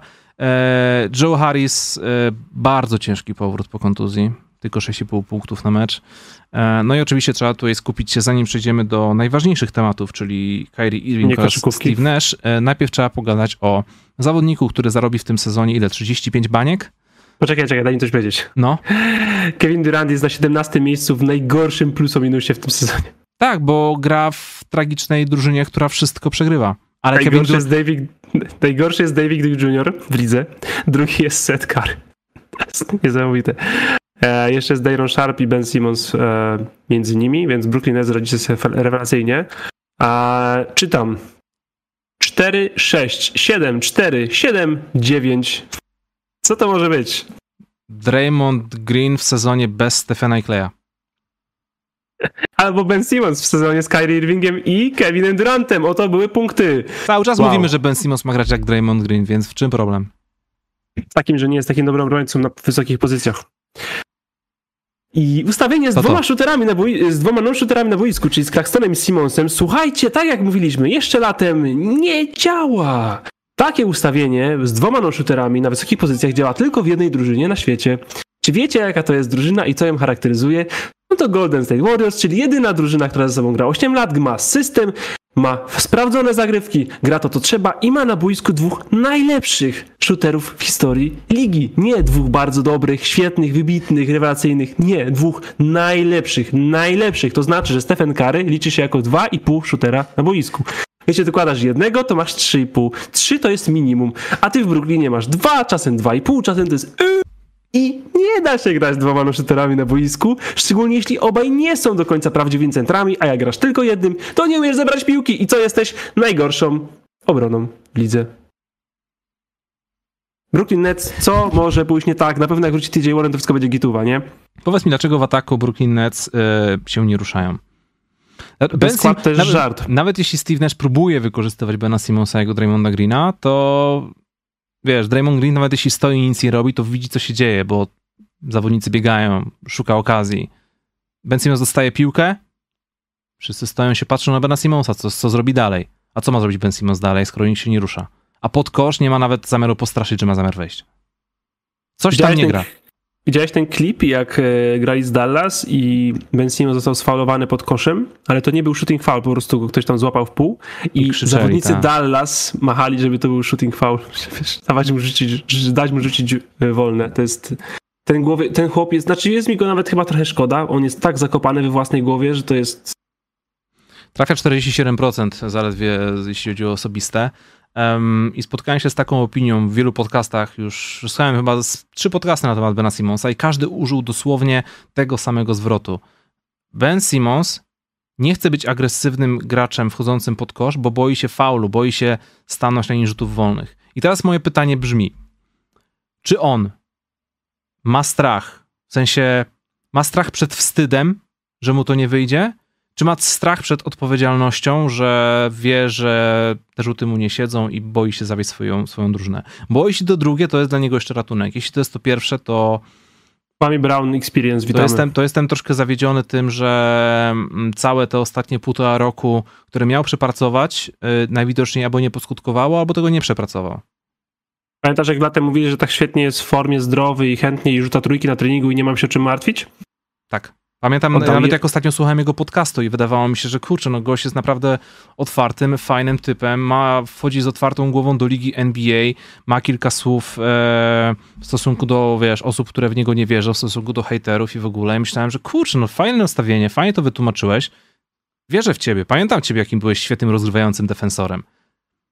A teraz, patrz, a teraz patrzę na te mecze i I oddał jedną trójkę w sezonie. On I boi się ataku- też wolnych. Słuchaj, w ataku on nie istnieje. Myśleliśmy, że chociaż to odda, od, odda cokolwiek w obronie. W obronie również nie istnieje. To, to, jest cień, to jest cień człowieka sprzed trzech lat. To jest wciąż bardzo dobry obrońca obwodowy, ale obrońca, obroń, obrona obwodowych, a obrońca tuszowych to jest różnica. No i właśnie to jest ta różnica, że się nie jest Draymondem Greenem, bo się jest dużym i się switchuje na rozgrywających, tylko się jest Draymondem Greenem, jak się switchuje na rozgrywających, ale też się broni Jokicza. A to nie jest po prostu, to nie jest, front, to nie jest zawodnik frontcourtu, po prostu Ben Simmons to jest obwodowy zawodnik, który kryje powyżej pozycji, powyżej swojej masy i skutkuje to tym, że ile razy się wyfaulował? Dwa razy, ale generalnie wali 4,5 faulu na mecz. Tak jakby chciał jak najszybciej zejść z boiska. Bo po prostu nie jest w stanie tego zrobić. I te ustawienia bez niego albo bez Claxtona, w sensie z jednym z nich i z Kevinem Durantem jako czwórką, czy tam Mhm. Royce'em O'Nealem, to jest dramat. Ta drużyna, ta drużyna nie jest w stanie zebrać piłki. Po prostu możesz walić kartoflem w tablicę i sobie dobijać. Taka drużyna jakby Pelicans ich teraz dorwała, ich roznieśli 50. Jonas Valanciunas 20-20 robi w takiej drużynie chory. Na jednej nodze, ze złamanym palcem i podbitym okiem. Wierzysz w Bena Simonsa? Bo ja... Nie po- mi, mi, mi, Kurde, ja go bardzo lubię. Naprawdę, ja go bardzo lubię. Ja, ja mu współczuję i domyślam się, że to muszą być naprawdę ciężkie problemy mentalne, przez które musi przechodzić, ale jestem troszkę zawiedziony tym, że wydaje mi się, że nad każdym problemem mentalnym trzeba po prostu pracować. Trzeba, musisz, musisz pracować nad sobą, nie? I wiem, że czasem ten proces może być trudny i długi, i żmudny, i ciężki, ale minęło półtora roku, jesteś zawodnikiem NBA um, i musisz się naprawdę bardzo postarać, żeby, żeby to wszystko zaczęło działać. A tymczasem Ben Simmons wraca do ligi po tej, po, tym, po, po tej półtorocznej przerwie i mam wrażenie, że on sobie przebimbał, przebimbał ten czas, albo stwierdził, co gorsza, że słuchajcie, tak naprawdę nic mi nie jest, jakoś to będzie. I nic nie zrobił.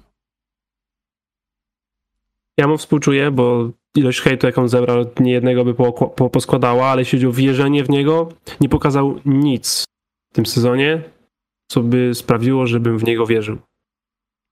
Jest pasywny, boi się, oddaje piłkę, oddaje kąty, w sensie wiesz, jak grał w Filadelfii, to przecież też nie jest tak, że oddawał jumper w co drugim ataku pozycyjnym, ale jak był w kontrze, to szedł po wsad. Mhm. A teraz on jest na połowie boiska i już tylko patrzy, gdzie by tu oddać piłkę, żeby tylko, nie daj Boże, nie musieć iść pod kosz.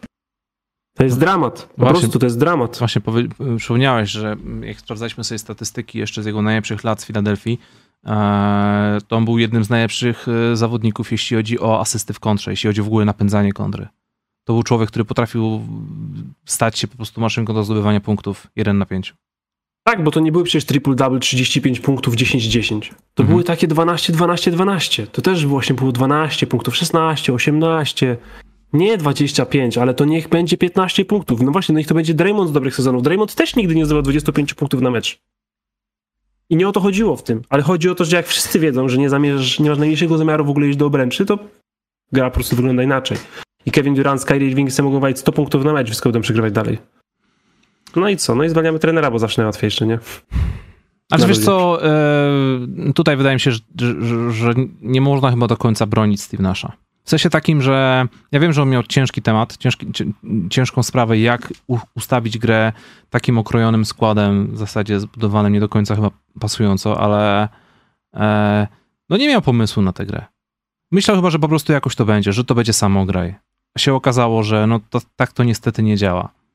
Czy gdyby Steve Nash poszedł do Golden State tam w tym 2014 roku, czy byśmy mieli dynastię? Wydaje mi się, że nie. Pewnie nie, ale jakby poszedł w 2017, to pewnie może byśmy wciąż mieli tytuł w 2018. Tak, ale chodzi mi o, wiesz, o budowanie czegoś zupełnie od zera, nie? Tak, ty idziesz, idziesz, do, idziesz, do drużyny, idziesz, do, idziesz do drużyny, która ma kilku bardzo utalentowanych zawodników, być może nawet, y, być może, no, nawet all-starów. E, tak czy siak musisz ich poukładać. To nie jest tak, że to będzie, że oni wiedzą już, co mają robić. No i tak jak wspomniałeś, no, trzymanie na boisku Bena Simonsa z Nickiem Claxtonem. Ale to jest tak, że oni bez, bez je, z nimi nie istnieją, a bez jednego, bez jednego z nich też nie istnieją. To po prostu ta drużyna nie jest dobra, po prostu nie jest dobrze zbudowana. Wiesz, jakby to był Kevin Durant przed kontuzji, to rzeczywiście mógłby udawać, że jest czwórką, ale to nie jest czwórką. Fizycznie po prostu nie jest czwórką. Nie jest w stanie bronić, nie jest w stanie zbierać. Od dwóch... Claxton to też nie jest jakiś gigantyczny gość, nie? To nie jest, yy, nie wiem, to nie jest Mitchell Robinson. Mhm. To nie jest, to jest wiesz, 2,11, nie 2,13. To nie jest 120 kilo, to jest chudy gość. Ben Simmons to właśnie, to też nie jest, y, to nie jest Janis, to nie jest 2,13 długie ręce, tylko to jest 2,6, 2,8. Nie 2,13, tylko 2,6. To jest właśnie różnica, to się jest czwórką albo trójką, ale nie jest się piątką, po prostu. Mm. Mało kto tak rzeczywiście potrafi, bo to jest tak, że czasem mówimy, o, fajny smallballowy center, bo sobie, wiesz, yy, daje radę, tylko że na przykład to jest gość, który, wiesz, biega w rezerwowych ustawieniach, nie? I kryje rezerwowych centrów. Albo rezerwowe czwórki, które mają zazwyczaj masę braku w swojej drużynie. Ale jak wychodzisz w pierwszej piątce i masz ktoś najlepszego, wysokiego przeciwnika, to łapiesz sześć fauli po prostu i wylatujesz z boiska. Od dwóch dni um, światek twitterowy żyje um, Kyrie Irvingiem, o czym za chwilę. Najpierw może przejdźmy do tego, co się wydarzyło dosłownie przed rozpoczęciem tego programu, czyli zwolnienie Steve'a Nasha. Szybka akcja, ledwo co Steve Nash został zwolniony, tam Jackie Vaughn został powołany tym, trenerem tymczasowym i co? I Brooklyn Nets, czyli drużyna, która ma kolosalne problemy nie tylko boiskowe, ale również PR-owe, decyduje się zainteresować tematem Ime Udoki, czyli trenera zwolnionego przez Boston Celtics, e, zwolnionego, przepraszam, zawieszonego przez Boston Celtics, po tym jak się okazało, że był niepoprawnym i nieprzyjemnym podrywa, podrywaczem e, w klubie. I też w taki dość nieprzyjemny sposób stracił tę robotę tuż po tym, jak poprowadził drużynę do finałów NBA. Czy to jest dobry fit, żeby w tym momencie mm, brać się za imię Udokę? E, I czy za chwilę świat nie będzie zbudowany na żartach, że w takim razie jeszcze trzeba wziąć Josha Primo, e, Milesa Bridgesa. I Milesa Bridgesa. Nie, nie chcę tutaj wrzucać wszystkich do jednego worka, ale wiem jak, e, jak, jak niektórzy mogą mieć taką spłaszczoną wizję tego, spłaszczoną wizję, żeby tak wszystko hiperbolizować. To nie wygląda Milesa dobrze. Bridgesa to bardzo dobrze. łatwo. Wystarczy go, wystarczy złożyć mu ofertę, nie zastrzeżony agent cały czas. Bardzo łatwo do zrobienia. I generalnie, jeśli ściągasz do zespołu, to ja nie widzę, czemu miałbyś tego nie zrobić. Co cię w sumie blokuje? Jeśli jest gość, który jest zawieszony przez drużynę, to jest, imię Udoka jest cały czas zawieszony przez Boston. Suma. I odbywa jednoroczne zawieszenie, nie może się pokazywać na boisku, a my mówimy nie no luzik. Zrobiliśmy investigation, zajęło nam to 5 minut, wszystko jest git i zapraszamy. To jest dres, gwizdeczek, rzucamy piłeczkę, jest Kyrie, jest Kevinek i się bawimy, nie? Jeśli zatrudnią e-mail dogę, a na to wszystko wskazuje, e, to jest tylko jedno słowo dla to moim zdaniem. Śmiało. I to jest wstyd. Po prostu wstyd. Brooklyn Nets się po prostu powinni wstydzić. Steve Nash będzie teraz zachwycony. Steve Nash po prostu to jest ten gość na memie z marakasami i tańczy i Jezu, jak dobrze jestem wolny. Już nie muszę odpowiadać na te durne pytania cały czas o te same, o Kyrie, o Kevina, o request, o to, czy chcą cię zwolnić, czy nie chcą, czy zażądali, żeby cię zwolnić, czy nie, czy transfer, czy Ben Simmons. Nie twój problem, nie ma sprawa, nie abie, zapominam. Jest zachwycony. A Doka pewnie jest też zadowolony, no bo bo normalna, bo tak, normalna drużyna pewnie nie dałaby mu szansy, nie? Naprawdę Brooklyn Nets są takim żartem, są takim burdelem, takim cyrkiem, takim dramatem, takim bagnem, że Lakers Clippers to po prostu siedzą razem w łóżku, tulą się do siebie, pod kołderką się cieszą, że nikt na nich nie patrzy, nie? Bo można odwalać naprawdę dużo szajsu, a i tak nawet nie być zauważonym przy tym, co odwalają Brooklyn Nets. Powiedz mi, czy NBA um, w ciągu ostatnich lat poszło naprawdę w taką hardkorowo drama stronę, że tyle tych problemów potrafi się nakłębić zaledwie jednej organizacji, czy po prostu wcześniej te problemy były albo bardzo tuszowane, albo jeszcze wcześniej e, te problemy nie docierały do szerszej opinii ze względu na brak social mediów? Ja myślę, że social media nam czy, dużo czy po prostu jest coraz gorzej teraz? Czy po prostu jest teraz coraz gorzej z ludźmi? Myślę, że to jest to i to. W sensie dzieje się więcej i wiemy więcej na temat tego, co się dzieje po prostu. Ale Brooklyn jest naprawdę, jeśli zatrudnicie e-mail to jest wstyd. To ja nie mam ochoty was rozmawiać w ogóle, bo to jest Naprawdę, jeśli nie macie mocnych dowodów na jego niewinność albo na to, że wszystko takie nie ma miejsca, a raczej nie macie, jeśli aż do dzisiaj rano nawet nie myśleliście o tym, żeby go zatrudnić, a nagle jesteście absolutnie ludzi wszystko przekonani bez problemu i Boston Celtics mówią, bierzcie go, nawet nie chcemy piku w drafcie. Nie chcemy nic, po prostu go weźcie. Nie mam z tym problemu. Ten gość odbywa właśnie roczne zawieszenie przez drużynę, które, na którego temat drużyna nie ujawniła szczegółów. W sensie powiedziała, mamy coś, zawieszamy go na rok i nie chcemy o tym rozmawiać. A Brooklyn mówimy, o, gówno w papierku, biorę. Papierek jest złoty. Nie, tak jak powiedziałeś, dokonali śledztwa i stwierdzili, wiesz co, Ime, twój background kompletnie nie przeszkadza naszym standardom moralnym. Chodź. To jest Kyrie, siadasz z nim, gadacie godzinę, jak się nie rozpłaczesz, masz tą robotę. Może być ciężko z tym. No ale z drugiej strony, jeśli jesteś, jeśli jesteś na zawieszeniu, jeszcze chwilę temu wszyscy mówili ci, że mm, najprawdopodobniej twoja kariera w NBA została zakończona, to chyba zaciskasz zęby i idziesz do Harry'ego. Nie wiem. Naprawdę, naprawdę słabo to wygląda, a nawet nie weszliśmy do naj, najważniejszego tematu, nie? Bo to jest też to, przecież co, ka, ka, co yy, przepraszam, Kevin Durant usłyszał miesiąc temu od drużyny? No, w sumie po części się to ziściło, nie? Nie, zwol- nie powiedzieli, nie zwolnimy Steve'a Nasha ani Shona Marksa, chodź z nami grać. A on powiedział, aha, macie rację, rzeczywiście, to nie zwalniajmy go. I on powiedział tak, nie zwolnili trenera, już tego zażądałem, ale rozumiem to, uważam, że to jest słuszna decyzja i kupuję wizję drużyny. Mhm. I ta drużyna po siedmiu meczach zwalnia tego trenera. To bardzo źle świadczy organizacji, ale, ale też pokazuje, że um, na właścicielu są teraz tak ciemne chmury PR-owo, że no musiał znaleźć koza ofiarnego. Stwierdził, stwierdził, że 7 meczów wystarczy. 7 meczów to już jest wystarczający temat, żeby, żeby po prostu usunąć Steve'a Nasha. Joe Tsai, jesteś w twarzą tego wstydu. Powinieneś być. Pewnie będziesz on Marks albo Kevin. na koniec może Kyrie, ale to Joe Tsai powinien być twarzą tego wstydu, bo to jest kon. Nie potrafi się postawić Kevinowi, nie potrafi się postawić trenerowi, nie potrafi się postawić medium, nie, postawi się, nie potrafi się postawić Kyrie. Kyrie Irving. Dobrze, dawaj. I teraz w ogóle to jest plot twist. Jest tysiąc łapek w górę, więc jest plot twist na sam początek tej dyskusji, bo dzisiaj będzie tak, że ja bronię Kyrie, a Łukasz nie. Ja nie, super. Nie wiem, nie wiem, co ci mam powiedzieć. Kyrie Irving rozpoczął świetny sezon.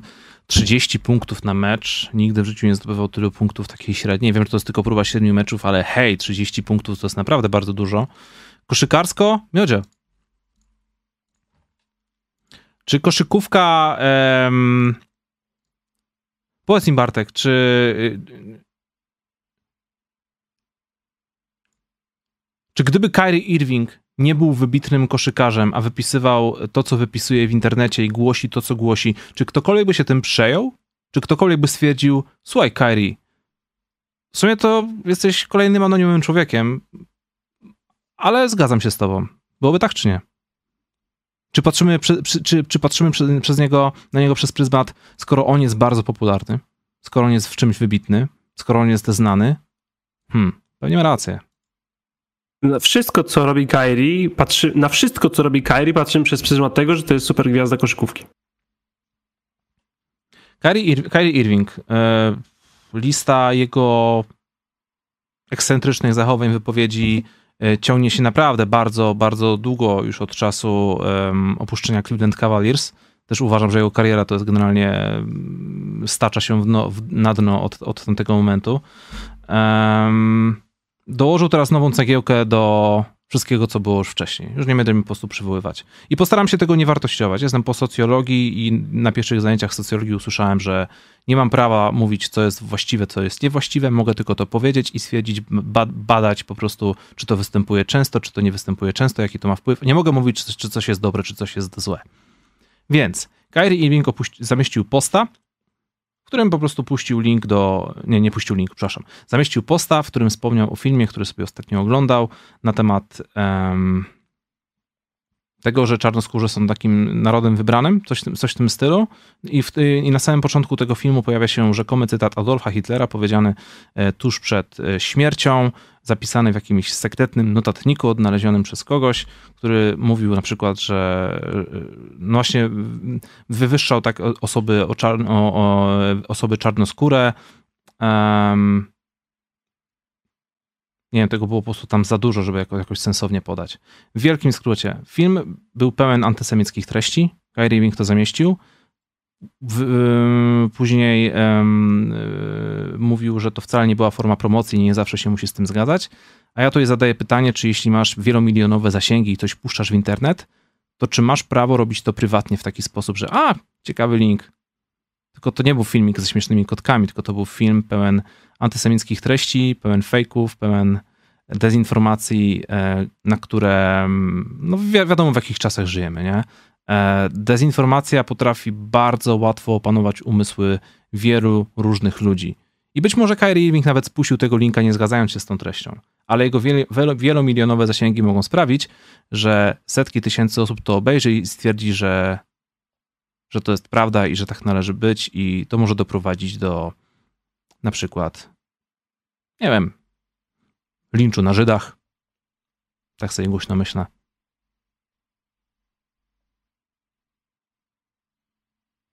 I ja się z tobą zgadzam, ale uważam, że Kyrie Irving jest tej najmniej winną osobą z wszystkich ludzi zaangażowanych w to wszystko. Bo E, uważam, że tak, ja się generalnie, jeśli chodzi o światopogląd, z Kylie prawda nie zgadzam prawie nigdy. Ja uważam, mhm. że to jest rasista. Prawdopodobnie to jest antysemita. To jest człowiek, który ma w sobie wiele tych cech, to, to, na to określenie, którego używamy, szur, powiedzmy. Mhm.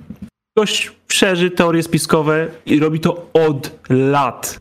Robi to od lat. To nie jest tak, że Kyrie Irving w tamtym tygodniu, dwa tygodnie zrobił cokolwiek, co byłoby. Jezus Maria, ty naprawdę tak uważasz? Mhm. Nic takiego nie miało miejsca. Kyrie Irving po prostu robi to, co Kyrie Irving robi zawsze. To jest po prostu Kyrie Irving. Kyrie Irving Experience to jest bardzo dobra koszykówka, wspaniały, porywający styl gry i te rzeczy. I on to po prostu robi zawsze. Czy widziałeś chociaż jeden wpis krytyczny wobec tej treści Kyrie Irvinga przez dziennikarza, zanim Joe Tsai go skrytykował? Czy widziałeś chociaż jeden Tak, wpis tak. profesjonalnego, profesjonalnego dziennikarza, szanowanego i tych wszystkich, bo generalnie już się każdy wypowiedział, każdy ma opinię, oczywiście każdy No. strasznie skrytykował Kyrie Irvinga. Czy widziałeś chociaż jeden wpis, w którym ktoś powiedział, hej, oznaczając, Amazon, może usuńcie ten film z swojej biblioteki? Każdy z nas może go obejrzeć, możemy go wciąż zobaczyć. W, w, wie, mamy konsensus. Okropne, straszne dzieło na podstawie kłamliwej książki zawierającej w, nieprawdę, fake newsy i w ogóle. Nie powinno takiego czegoś być. Ten film wciąż możemy obejrzeć. Każdy z nas na otwartej platformie jest do, do, do odtworzenia. Czy ktokolwiek oznaczył, hej, Nike, może nie płaćcie szurowi, nie promujcie tego człowieka wszędzie, na billboardach, na reklamach. Eee, coś teraz przeczytam. Na boisku Kyrie Irving łamie schematy obronne dzięki zagraniom, których nie da się odtworzyć i niesamowitą umiejętnością żytowym. Poza boiskiem łamie schematy kulturowe poprzez stawianie rodziny na pierwszym miejscu, autentyczność, szczere pragnienie inspirowania innych. Lecę dalej. Co, skąd to jest wzięte? Zaraz ci powiem. E, według Kyriego Irvinga podstawą kreatywności jest podejście do świata. Słuchając jego szczerej rozmowy możemy lepiej poznać myśli koszykarza, który dzieli się refleksją na temat uważności, opowiada o wpływie, jaki wywarł na niego ojciec i wyjaśnia, jak zapisywanie pomysłów pomaga mu lepiej grać. Mhm. I cytat. Możliwość tworzenia daje mi wolność, ponieważ w ten sposób mogę połączyć się z całym światem. Kyrie Irving. Wiesz, gdzie właśnie byłem? Na Mhm. oficjalnej stronie Nike. Ach, okej. To jest strona Nike w, na Polskę, no bo Wiesz, mam no, polskie, z- polskie, z- polskie IP. I to jest promocja zawodnika i butów, ponieważ te buty przynoszą zysk. Czy ktokolwiek powie, że poszedł i oznaczył Joe Tsai? Może weź się ogarnij i nie dawaj takiemu koszykarz, koszykarzowi czteroletniego maksymalnego kontraktu, ponieważ doskonale wiemy, co on robi i robi całą swoją karierę i zawsze to tak wygląda i dajesz mu te pieniądze i mówisz, haha, fajnie, Kyrie świetnie gra, ale dopiero jak coś odwali naprawdę, to mówisz, idziesz na Twitter, Joe Tsai i mówisz, oj, oj, oj, no, ja jestem teraz zaniepokojony. Takie rzeczy nie powinny się dziać i to jest dziwne i ja muszę z Skyrim porozmawiać, bo to ważne. Jotsai, hipokryta, media, hipokryci, Nike, hipokryci, Amazon, hipokryci, Twitter, hipokryci, NBA, hipokryci. N NBPA, czyli Związek Zawodników Koszkarzy NBA, wydał dzisiaj oświadczenie, trochę krótsze niż to oświadczenie NBA sprzed trzech dni, w którym potępił e, antysemityzm, powiedział, że na takie rzeczy nie ma miejsca, nie wymieniając nikogo z imienia nazwiska, oczywiście nic konkretnego. Kto jest wiceprezydentem tej organizacji? Kyrie Irving. Wszyscy są jedni hipokryci. Generalnie Łukasz to jest tak. Jest jakaś, jest, jest, jest, widzisz, jesteś sobie na Twitterze, ktoś cię oznacza w fake newsie. Kompletnie bzdurna informacja, nie wierzysz, że nią nie zgadzasz się. Mhm. Co robisz z tą informacją? Ignorują. Nic. Dokładnie o to chodzi. Nie robisz nic. Możesz to, co jedyne dobre, co możesz zrobić, to zgłosić ją do tej platformy, na przykład do supportu. Na przykład, na, jeśli ktoś szerzy bzdurzy na Twitterze, to pisze do Twittera, mówiąc, hej, uważam, że to powinno być usunięte i oni to sprawdzają, usuwają albo nie, ale to już jest Mhm. ich sprawa, ich polityka, nie moja. Czego nie powinienem robić, kiedy widzę fake newsa, bzdurę? Nie powinienem lajkować, nie powinienem tego udostępniać, nie powinienem tego komentować. A co zrobili ci wszyscy zaniepokojeni, wielce oburzeni dziennikarze? Dali mu całą platformę świata. Wszystko. Po prostu zrobili z niego nagłówki na każdej stronie, na każdym podcaście, na każdym artykule, na swoim na ESPN, na swoim Substacku, na blogu, wszędzie. Po prostu dali mu maksymalną platformę. Czy Kyrie Irving osiągnąłby takie zasięgi tym treścią, gdyby nie ci wielce oburzeni dziennikarze? No wiadomo, że na negatywnych treściach robi się największe kliki i każdy tutaj e, zrobił to też myśląc o sobie. Ja się Dokładnie. całkowicie też zgadzam z tym, co powiedziałeś. Tak samo o, te, jak zrobi hipokryzji. też to tylko dla siebie. Ja się też zgadzam. z- Właśnie, do tego chciałem dążyć. E, wspomniałeś na, na samym początku, że Kyrie Irving jest antysemitą, antysemitą najprawdopodobniej jest rasistą i, i, i e, nikt nie miałby kompletnie, wszyscy mieliby kompletnie gdzieś co myśli, gdyby nie to, że jest wybitnym koszykarzem. Ale tak to wszyscy się zgadzają na jego, e, na jego odskoki oraz pomysły, bo daje pieniądze, jest po prostu świetny w tym, em, w tym co robi. Tylko, że w takim razie, skoro wielkie firmy, liga i wszyscy tutaj mu nadskakują i kiedy on podaje takie treści, to tak samo chyba wszyscy mogą stwierdzić, że, że, on że on po prostu tego nie powinien robić. Wiesz, firmy chcą zarobić pieniądze, a Kyrie Irving puszcza coś, co, wiesz, na to jest takie określenie, um, pożyteczny idiota. Tak, bo tak, taką osobą prawdopodobnie jest Kyrie. I to też jest, to jest bardzo ciekawe w ogóle zagadnienie, bo generalnie to jest tak, że Kyrie wydaje mi się, że jest po prostu dość zagubioną osobą. To jest już, jesteśmy teraz czysto i wyłącznie tylko na tym, co mi się wydaje. Że się kompletnie nie zgadzać i ty, No. Tylko, nam, tylko mi się wydaje. Generalnie wiemy, że Kyrie nie wychował się z ojcem całe swoje dzieciństwo. Wiemy, że Kyrie późno odkrył swojego generalnie dziedzictwo i zmienił podejście do niego w trakcie tego życia. E, I wydaje się po prostu osobą, której określonych miejscach brakowało pewnych wzorców i próbuje je sobie znaleźć na własną rękę, zrekompensować w ogóle, a plus wszystkie te rzeczy, które nawet działy się w lidze. Pamiętasz taką konferencję prasową Cleveland Cavaliers w playoffach, gdzie siedział LeBron James i Kyrie Irving i jesteś, wiesz, jesteś 23-4-letnim Kyrie. E, grasz świetną koszykówkę, jesteście w playoffach, grywacie mecz za meczem. Wiem o czym I. LeBron James dostaje pytanie od dziennikarza. Hej LeBron, czujesz się jak tata Kyrie? I jesteś Kyrie. pamiętam jego reakcję wtedy, on tak prychnął lekko, tak się spojrzał, tak, Jak można inaczej na to zareagować? no. I właśnie o to chodzi, więc odrzu- i, i, i to jest właśnie wpychanie Kyriego w takie wszystkie te sytuacje, gdzie on odrzuca wszystko, co, to, co mu się właśnie narzuca, wpycha, albo jest takie modelowe, piękne, cudowne i kochane i poszedł szukać na własną rękę. No i znalazł. I znalazł rzeczy, które są właśnie w grupkach, gdzieś tam w jakichś dziwnych stronach, filmiki z żółtymi napisami i trochę sobie mowy No nie tak, dodał, trochę tak, ktoś mu źle że wiesz, podpowiedział i po prostu jest teraz jest dokładnie to, co powiedziałeś. Jest pożytecznym idiotą. Czy Twitter zdjął ten wpis jego? Nie zrobił tego. Kyrie sam go usunął. To też jest dziwne, bo powiedział, że tego nie usunie, nie- ale, ale w końcu go usunął. Ale widzisz, Twitter dokładnie, myślę, że ktoś zgłosił ten wpis. W sensie, jak go widziało parę milionów ludzi, wszyscy się zgadzają, plus masa dziennikarzy, która to retweetowała, o tym mówiła, twoim widowni, która raczej była anty takim treściom. Mhm. Myślę, że ktoś to zgłosił do Twittera. Twitter. Czy Twitter coś z tym zrobił? Nie, nic. Kyrie sam usunął ten wpis. On cały czas tam był. Tak samo jak ten film, który cały czas jest na Amazonie. Tak samo jak billboardy na Nike. Cały czas są na ulicach. Pamiętasz takiego koszykarza jak Myers Leonard? Właśnie. Gdyby, Przed Kyrie, koszy- przed- gdyby Kyrie Irving miał talent Meyersa Leonarda, to już, było, to już byłby poza ligą. I dokładnie. Dlatego Silver, NBA, Brooklyn Nets, Jotsai i cała ta reszta to są hipokryci. Bo Myers Leonard to jest ostatnia osoba przed Kyrie Irvingiem, która grała w koszykówkę profesjonalnie w NBA i miała a, sytuację, w której powiedziała, zgodziła się lub w jakiś sposób odniosła się pozytywnie do antysemickich treści i ten gość po prostu zniknął z ligi w ciągu kilku miesięcy. Po prostu wyparował. A Kyrie Irving? Nagle teraz są jakieś wpisy, o, Kyrie teraz przegiął. A to, to nie jest tak, że Kyrie wszystko to wymyślił wczoraj. Ten Kyrie, on taki jest od czterech lat. On taki był, kiedy Brooklyn dawali mu kontrakt. Jakoś nikt tego nie krytykował. Wszyscy mówili, Brooklyn Nets, najlepsza drużyna w historii. Co za wspaniała przebudowa, co za piękny projekt. Co może pójść nie tak? I teraz wszyscy mówią, no, y, Kyrie Irving nie powinien się doedukować, nie powinien się komento- tyle komentować i w ogóle, ale Kyrie Irving, dokładnie żądając transferu z Cleveland Cavaliers i robiąc wszystkie te rzeczy, które zrobił w swojej karierze po tej drodze, bardzo dobrze nam pokazał, że to nie jest zawodnik typu shut up and dribble. Nie, to jest twój Irving experience, to jest koszykówka i to są te treści. To jest tak, że ja nie uważam wcale, że Kyrie skończył. W sensie ja myślę, że jak chwilę przyciśnie, myślę, że on zrobi coś gorszego. I może nawet tego pana na A, którego wcześniej wspomniałeś, zacznie cytować po prostu wprost. I może wtedy zaczną go kasować. A może nie, zobaczymy. Bo Co musiałby tym zrobić? Co, co musiałby zrobić? Wiesz, Kanye West był na szczycie i, i, i, i tak został skancelowany.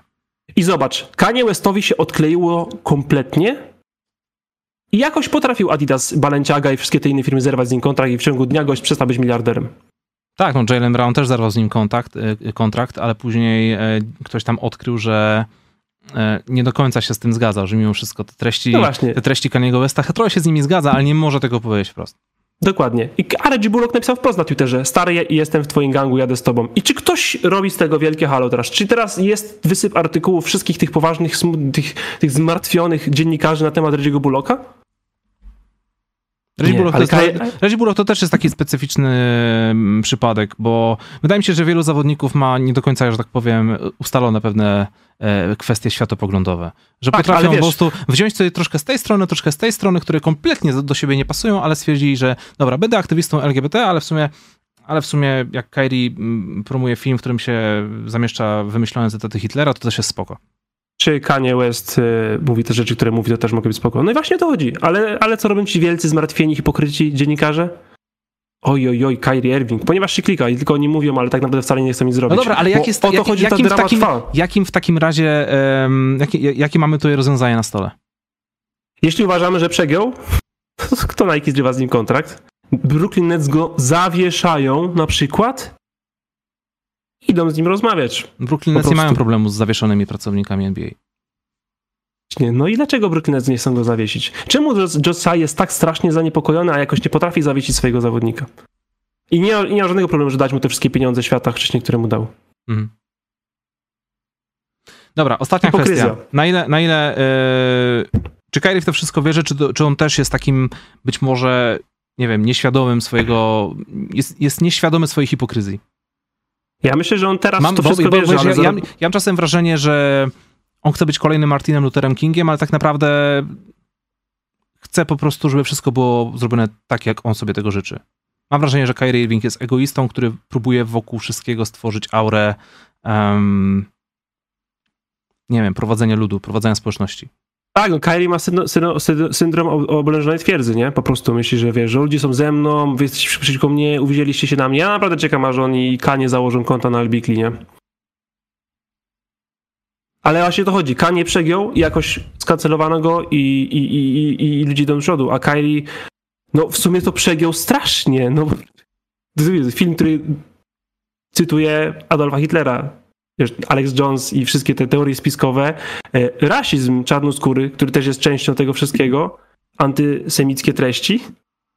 I my teraz, o, teraz rzeczywiście chyba za bardzo, więc no tak nie może być. I pójdę na konferencję i krzyknę, żeby wszyscy mnie nagrali i zrobić z tego viral, ponieważ potrzebuję klików. Jesteś zmartwionym dziennikarzem i chcesz coś zrobić? Idź do Twittera, idź do Amazona, idź do Nike, idź do NBA oni mogą coś zrobić z Kyrie, bo my sobie możemy gadać, ja sobie mm. mogę gadać, ja sobie gadać cały rok, ty też, Nick Friedel sobie może gadać, możemy sobie tweetować do końca świata o tym. Ale są ludzie, którzy płacą mu miliony dolarów za to, co robi i za to, kim jest. Ponieważ wybrali. I jak pokazali San Antonio Spurs, można dalej płacić komuś milion dolarów, żeby się wywiązać z umowy, ale wyjść z tego wszystkiego z twarzą. Czekam na Kyrie ósemki. Ah, czas na donate? że, tak, że tak powiem? Cieszę się, że wesołe, to. Wesołe, wesołe przejście na kolejny temat. Cieszę, cieszę się, że tym pogadaliśmy, bo powiem ci, że mocno to we mnie ściało mhm. i wpływało to na moje samopoczucie. No, wracało to do mnie tak od czasu do czasu przez ostatnie dwa dni. I fajnie, że się zgadzamy w tym, że to jest dramat, to co on zrobił tym wpisem. I że tak, że wpływ na miliony, setki tysięcy, tysiące czy setki obserwujących to jest niebagatelna sprawa, ale to jest też tak, że ktoś daje mu tą platformę. To nie jest tak, że on sobie założył stronę i na nią ludzie wchodzą dobrowolnie i to czytają, bo wtedy pff, żyjemy w takim systemie, że takie rzeczy można tak, robić. Tak, że to też nie jest właściwe, jeśli jedna osoba robi coś źle i wtedy przerzucamy odpowiedzialność, ale słuchaj, tamci też robią coś źle. Bo to tak możemy zawsze przerzucać. To jest ten whataboutism, nie? Znaczy nie, no wiesz, ja nawet nie mówię, że, że tamci też robią coś źle, ale ktoś pozwala Kairiemu dotrzeć do milionów ludzi. Ktoś finansuje to wszystko na to, że ma czas na takie rzeczy a, i ktoś utrzymuje miejsce, w którym Kairi, do którego Kairi może pójść i dotrzeć do miliona osób w ciągu dnia. Okej. Okay. Dobra, przejdźmy do donate'ów. E, jakaś zmiana wesoła teraz. Masz jakiś żarcik w tym? W zanadrzu? Eee... Czy już po prostu wyzbyłeś się genki damy i teraz pompa? Ja się teraz czuję świetnie, czuję się uwolniony, naprawdę. Tak? E, czuję, się, czuję, się, czuję się bardzo dobrze. I naprawdę jestem wdzięczny. Oprócz tego, że myślę, że no, raczej chcieliśmy o tym porozmawiać i posłuchać e, z, z punktu widzenia widzów. E, ale ja jestem wdzięczny i chciałem podziękować, że miałem okazję też powiedzieć to wszystko, co chciałem powiedzieć. No, jakby co, to ja ci nie będę zabierał platformy do szerzenia swoich treści, Bartek. Dziękuję, Łukasz. Pierwszy donate poleciał dziś od Eryka. Pozdrawiamy serdecznie Ciebie, Eryk Czołem. Czy dotychczasowa postawa Jazz Blazers Cavs to zapowiedź jakichś ciekawych zdarzeń, czy boom początku sezonu? Pierwsza część pytania, drugą za chwilkę, bo to jest osobne. Boom początku sezonu. Eee, w sensie, no jeśli chodzi o jazz, jeśli chodzi o Cas, mam, wraż mam wrażenie i mam też nadzieję, że um, szykuje się taki cichy kontender. Blazers nie jestem pewny. E, Blazers być może będą nieźli, ale to, raczej to top 4 tej konferencji nie jest. E, Cavs uważamy obaj są for real. Mhm. Myślę, że walka o przewagę parkietu to powinien, e, powinien być ich cel. Blazers to myślę, że walka o uniknięcie play to jest jednak sufit. Jazz to jest kwestia czasu, ponieważ dany Ainge wciąż tam jest. E, kolejne pytanie od Ryka. Natomiast która ligowa drużyna wygląda lepiej niż wskazują na to wyniki? Po skryptum SAS zapomnieli, że mieli przegrywać. Pozdrawiam. Drużyna, która wygląda lepiej niż ich wynik. Golden State na pewno. Golden State Warriors tak, ponieważ ławka jest słaba, pierwsza piątka jest bardzo dobra. A... Miami? Mhm. Miami Chociaż Miami ma trochę swoich problemów, ale jest dobrym kandydatem, ale ja myślę, że na przykład, nie wiem, Philadelphia, Atlanta 4-4-4-3 to nie są jakieś mega bilanse, ale te drużyny są na wznoszeniu. Mhm. Więc, więc, więc myślę, że takie drużyny, że, że to się w końcu zacznie w miarę klarować. A, no i też to, to, to co widzimy, nie? Miami Philadelphia to są te weteranie nogi, które powinny ruszać się coraz sprawniej. W końcu się, E, odpalam. Wraz po prostu z rytmem meczowym, dokładnie. MJ23. Hej, pytanie do MVB. Gdzie by wolał grać w najlepszej drużynie Europy, czyli na przykład Real Madryt, czy jednak Sacramento Kings? Przy okazji, jak dobrze ogląda się Detroit w tych oldschoolowych strojach? Od razu przypomina się, gra, przypomina się Grant Hill. Pozdrawiam. Pozdrawiam ciebie serdecznie, MJ.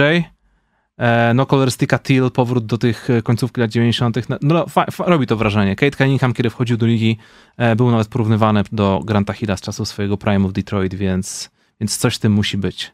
Na pewno jest to Powiem ci, miły że powrót. taki Ivy, Sadiq Bey z tymi swoimi teraz wrzeźbioręciami, czy, czy, czy Beef Stew, Isaiah Stewart wyglądają, tak powiedziałbym, hardkorowo, dobrze wyglądają w tych strojach. Ja nie lubię Isaiah Stewarta, ale jak wychodzę na boisko, tak nawet jak wiesz, schodzą z timeoutu, tak wiesz, idą razem, No. tacy wiesz, wyprostowani, na, na, napompowani, dobrze to wygląda. W ogóle te Ja to powroty retro e, strojów e, strzał w dziesiątkę dla ligi. Już od lat to robią i naprawdę super to wygląda. To prawda. A Real Madrid czy Sacramento? Ja bym wolał grać w Rosie Radom niż w Sacramento. Więc Real Madrid z tych dwóch, jeśli mogę wybierać. Czarne na czerwonym zap. Jerdala po zielonym. Tak, to jest, to jest już donate. Pobawcie się we wróżki. Gdzie wyląduje Wembanyama w 2023? Gdzie zagrają Brony i LeBron? Prawda czy fałsz? Clippersi zostaną w tym sezonie z ananasem, bo nie mają typowego samca alfa w ekipie? Wydaje mi się, że mają nawet dwóch samców alfu, alfa, alf, samców alfów Clippersi, więc tutaj nie powinien być z tym problem. Prędzej problemem Oj, jest... dobrze, że ten program jest dzisiaj, nie wczoraj, bo do wczoraj Paul George nie miał dobrego sezonu. Miał Oj, momenty, jest- miał momenty, miał momenty. Łukasz, nie zdobywał 20 punktów na mecz nawet do tego momentu, e, do, do dzisiaj, bo dzisiaj rzeczywiście pokazał, że hej, mogę wziąć drużynę na plecy i mecz. ją... Przejął ten mecz. Tak. Z Houston. Gdzie będzie, Ale tak, ale, ale zrobił to. Gdzie Miał będzie dwa bardzo dobre mecze. E, Wembanyama e, 538.com e, daje 10,5% szans, że Lakers podarują go Pelicans. Wembanyama? obecny- Tak. Lakers podają jest- go Pelicans? No bo Pelicans mogą swapować pik e, Okej. i Lakers z obecną formą są, proje- są w takiej projekcji, że skończą z ujemnym bilansem, będą w loterii i To grubo. 10% szans będzie, szans będzie na pierwszy pik. e, a tak serio? E, Ja daję, Ty- ja daję OKC, oni już mają doświadczenie. OKC? O, OKC na pewno, a kurczę, chociaż Shai jest tak dobry. Oni naprawdę muszą mu złamać nogę. Mhm. Nie, nie, nie da się tankować z tym zawodnikiem, że on jest za dobry, żeby tankować. Sa, sam jeden jest za dobry. To jakbyś Mhm. tankował z... No nie wiem, że z Luką Donciciem, ale nie, nie wytankujesz tego po prostu z nim. A, dobra, ja obstawiam, że to będzie, że to będzie, że to będzie, że to będzie, że to będzie... Nie chcę tak nudno, dobra, coś ciekawego. E, Houston albo Oklahoma, no? Robert Sulmin, witam. KTB cytują w ogólnopolskim radiu, słyszałem na własne oczy, szacun. E, dzisiaj byłem w RMFFM, puścili fragmenty mojej wypowiedzi o Billu Russellu e, z Benjaminem Piłatem, jak rozmawiałem, więc e, pozdrawiam serdecznie. M-. MVB, obejrzałem Magic, wszystko się zgadza, też się zafanowałem. Panowie, po prostu wiedza ekspercka, jesteście naprawdę w porządku, pozdrawiam. Dziękujemy bardzo. I mamy kolejnego fana Orlando Magic. Proszę bardzo, Zafanowałem się. Zafanowałem. To zanotować. Zafanowałem się, no. Jordan is the GOAT, pozdrawiamy. Siema, hot take'owy challenge. Jak na ten moment oceniacie progres tych drugoroczniaków? Kate, Green, Mobley, Barnes i Franz Wagner. Ocencie proszę sufit każdego z nich, dopasowując do którejś z tych kategorii. kategorii. Starter, All-Star, All-NBA. Ciekawi mnie wasza opinia. Ja bym powiedział, że ubiegłoroczny nabór wygląda rewelacyjnie. Cały czas. Dobra, mamy do, mamy do e, podziału Starter, All-Star, All-NBA. Kate Cunningham, All-Star. All-NBA. Jalen Green, All-Star. Starter. Evan Mobley, All-NBA. All-NBA. E, Scotty Barnes, All-NBA. All-Star. Franz Wagner,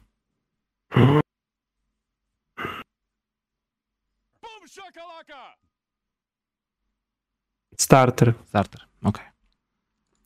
Nowik. Ale kocham Wraca Wagnera, żeby nie było. Kocham go, kocham go. Nowik, siemano panowie, ode mnie panowie wielkie podziękowania za zajaranie się koszykówką, od was zaczęcia grania w kosza, trwa już to już kilka ładnych lat. Robicie super robotę, pozdrawiam was jedząc przepyszną sałatkę jarzynową. Smacznego. Serdecznie. Do tego kanapka Sała- z pomidorem i jesteś jarzynowa o tej porze, hardkorowo się szykuje noc. Śpi przy otwartym oknie. Angelo, jak myślicie, czy w tym sezonie LeBron przeskoczy Karima w liczbie punktów w karierze? Pozdrawiam. Tak. Otóż tak, właśnie mia miałem zrobić na ten temat y, shortca przynajmniej, albo jakiś materiał, żeby sobie potypować. Kurczę, teraz mi się przy- przypomniało, co miałem powiedzieć, jak byśmy potrzebowali lekkiego przejścia z tematu do tematu. Jak coś, to miałem coś. Ale zapomniałem. Może, może to jeszcze wróci. Bartek, kiedy, kiedy, na Lebron, kiedy LeBron pokona Karima? Przed All-Star Weekend, czy nie? Eee, a ile on tam musi zdobywać na mecz, żeby to było All-Star? Nie, 20, jeśli to jest, nie wiem, 22-3 punkty na mecz jest w stanie zdobywać, więc tyle, ile to meczów jest, to przepraszam, tyle mu to zajmie. Nie wiem, kiedy to wypadnie, ale myślę, że w tym sezonie to wypadnie. On tam musiał chyba z 17 na mecz zdobywać, 16, żeby to ogarnąć, ogarnie to bez problemu. Don Majtas Słabonic. Serwus chłopaczki, na początek żart własny. Dlaczego nie zdara dobrze się klepie, bo to fight łapa. Fight łapa. O stary, ja mam taki, ja mam taki suchar z tym związany. Siedzieliśmy kiedyś na studiach i No. ziomek do nas mówi, ej chłopaki, mam kawał. Eee, I zapytał się nas, ej, wiecie jak się nazywa łapa boksera? A my wszyscy, co, co, co? On, fight łapa. Chodzi po prostu o rękę boksera, tylko spalił tak słaby suchar. Gdzie Ręka boksera, fight łapa. A, powiedział łapa boksera. Więc to nie jest pierwszy tak- raz, kiedy słyszę z ten jest- to suchar jest Michael, to jest Michael Scott opowiadający żart. Tak, dokładnie. Nets właśnie zwolnili trenera, ponoć interesują się pozyskaniem Udoki, co robi młode foki. Co sądzicie o tej sytuacji? Pozdrawiam serdecznie profesjonalistów. Troszkę na ten temat powiedzieliśmy wcześniej. Nie, nie jesteśmy fanami. Rewelacja. Okej.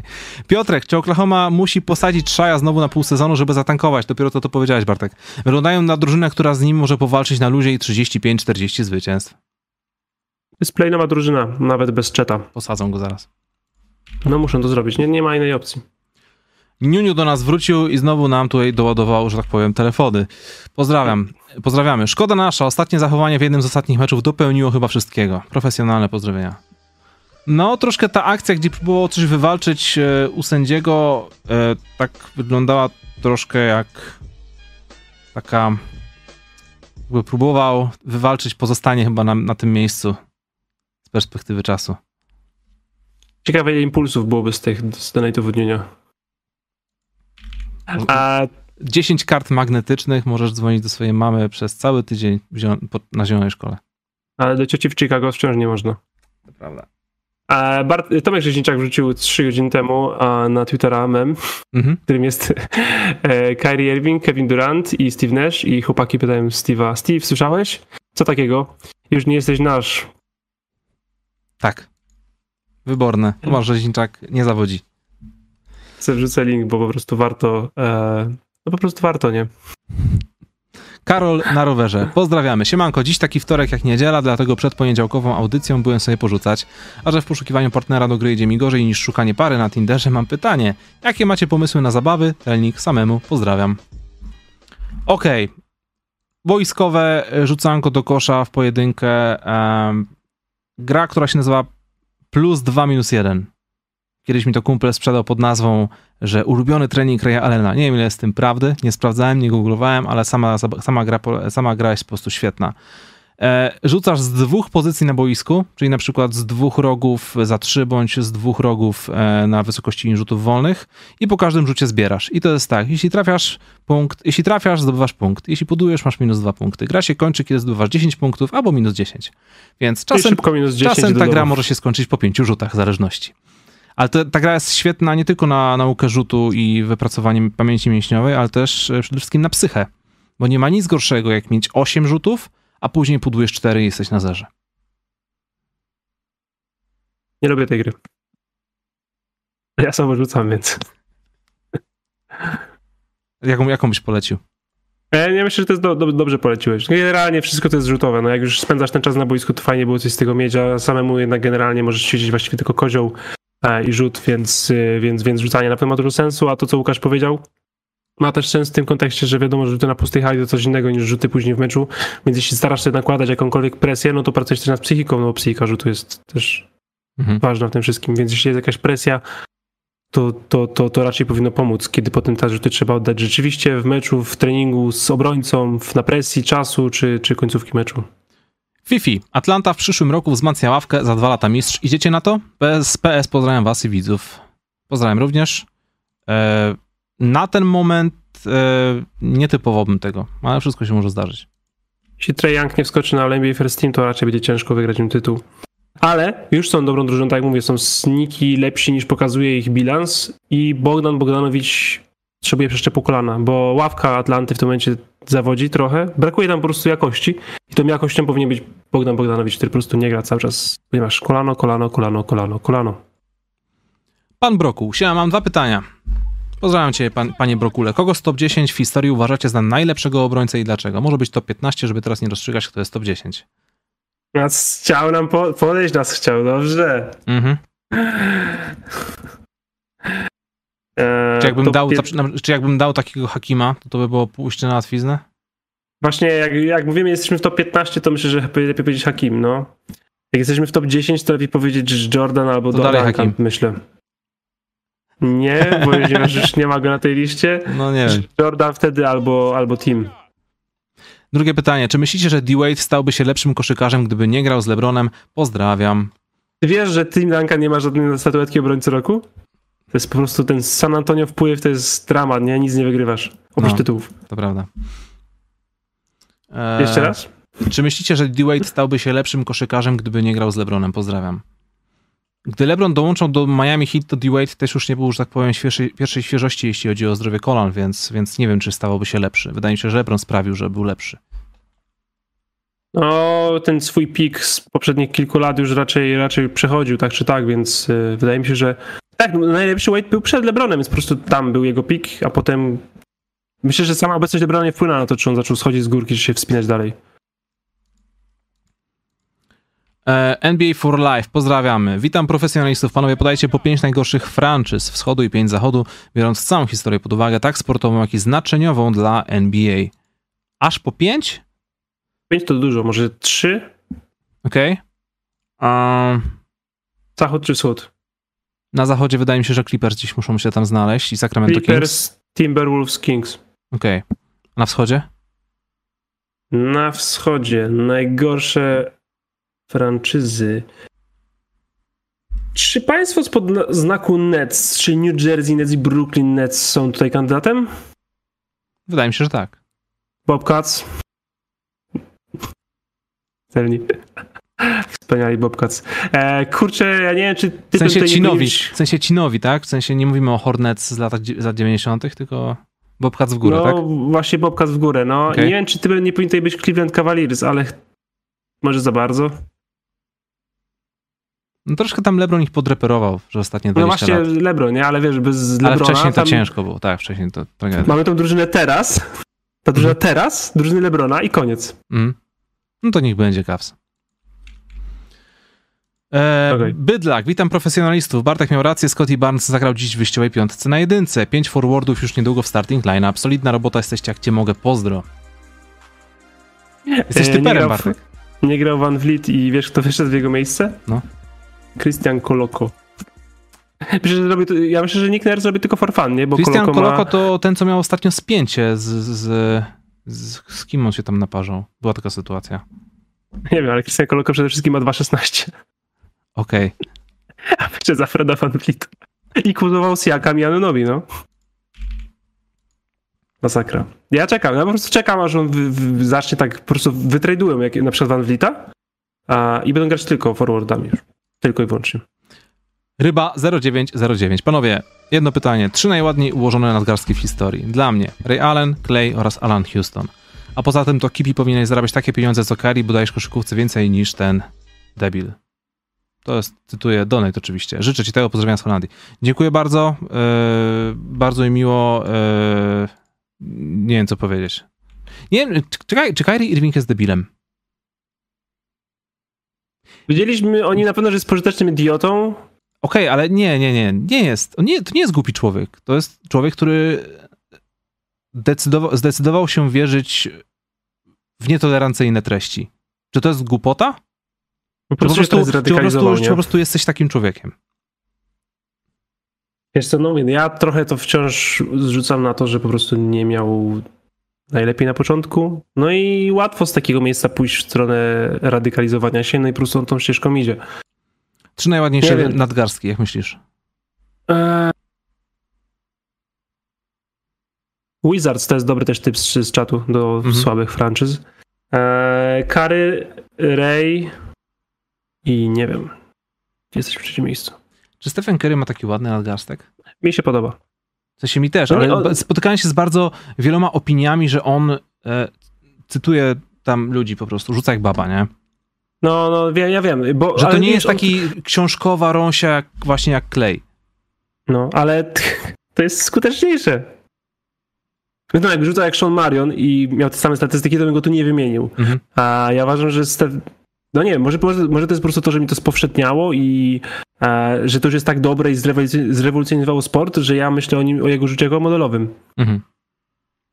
Mi się jeszcze podobał rzut Kobiego, ale e, ten rzut e, no nie był aż tak skuteczny jak Stefana czy Reya. Kurczę, trochę rzucał nogami do przodu czasem, e, ale też, no, też, pomyśl, też przeszedł przez myśl, ale myślę, że top 3 to, to, to Wiem, nie Pat. Konaton. Patko, no to Pat no, Konaton, elegancko. Matseon, pozdrawiamy. Trey Murphy jest super, jeden z najlepszych SF-ów w lidze na początku sezonu, natomiast piątka Westbrook, Jalen Green, Barton Wood, Hayes ma razem więcej koszykarskiego i IQ niż średnia punktów B.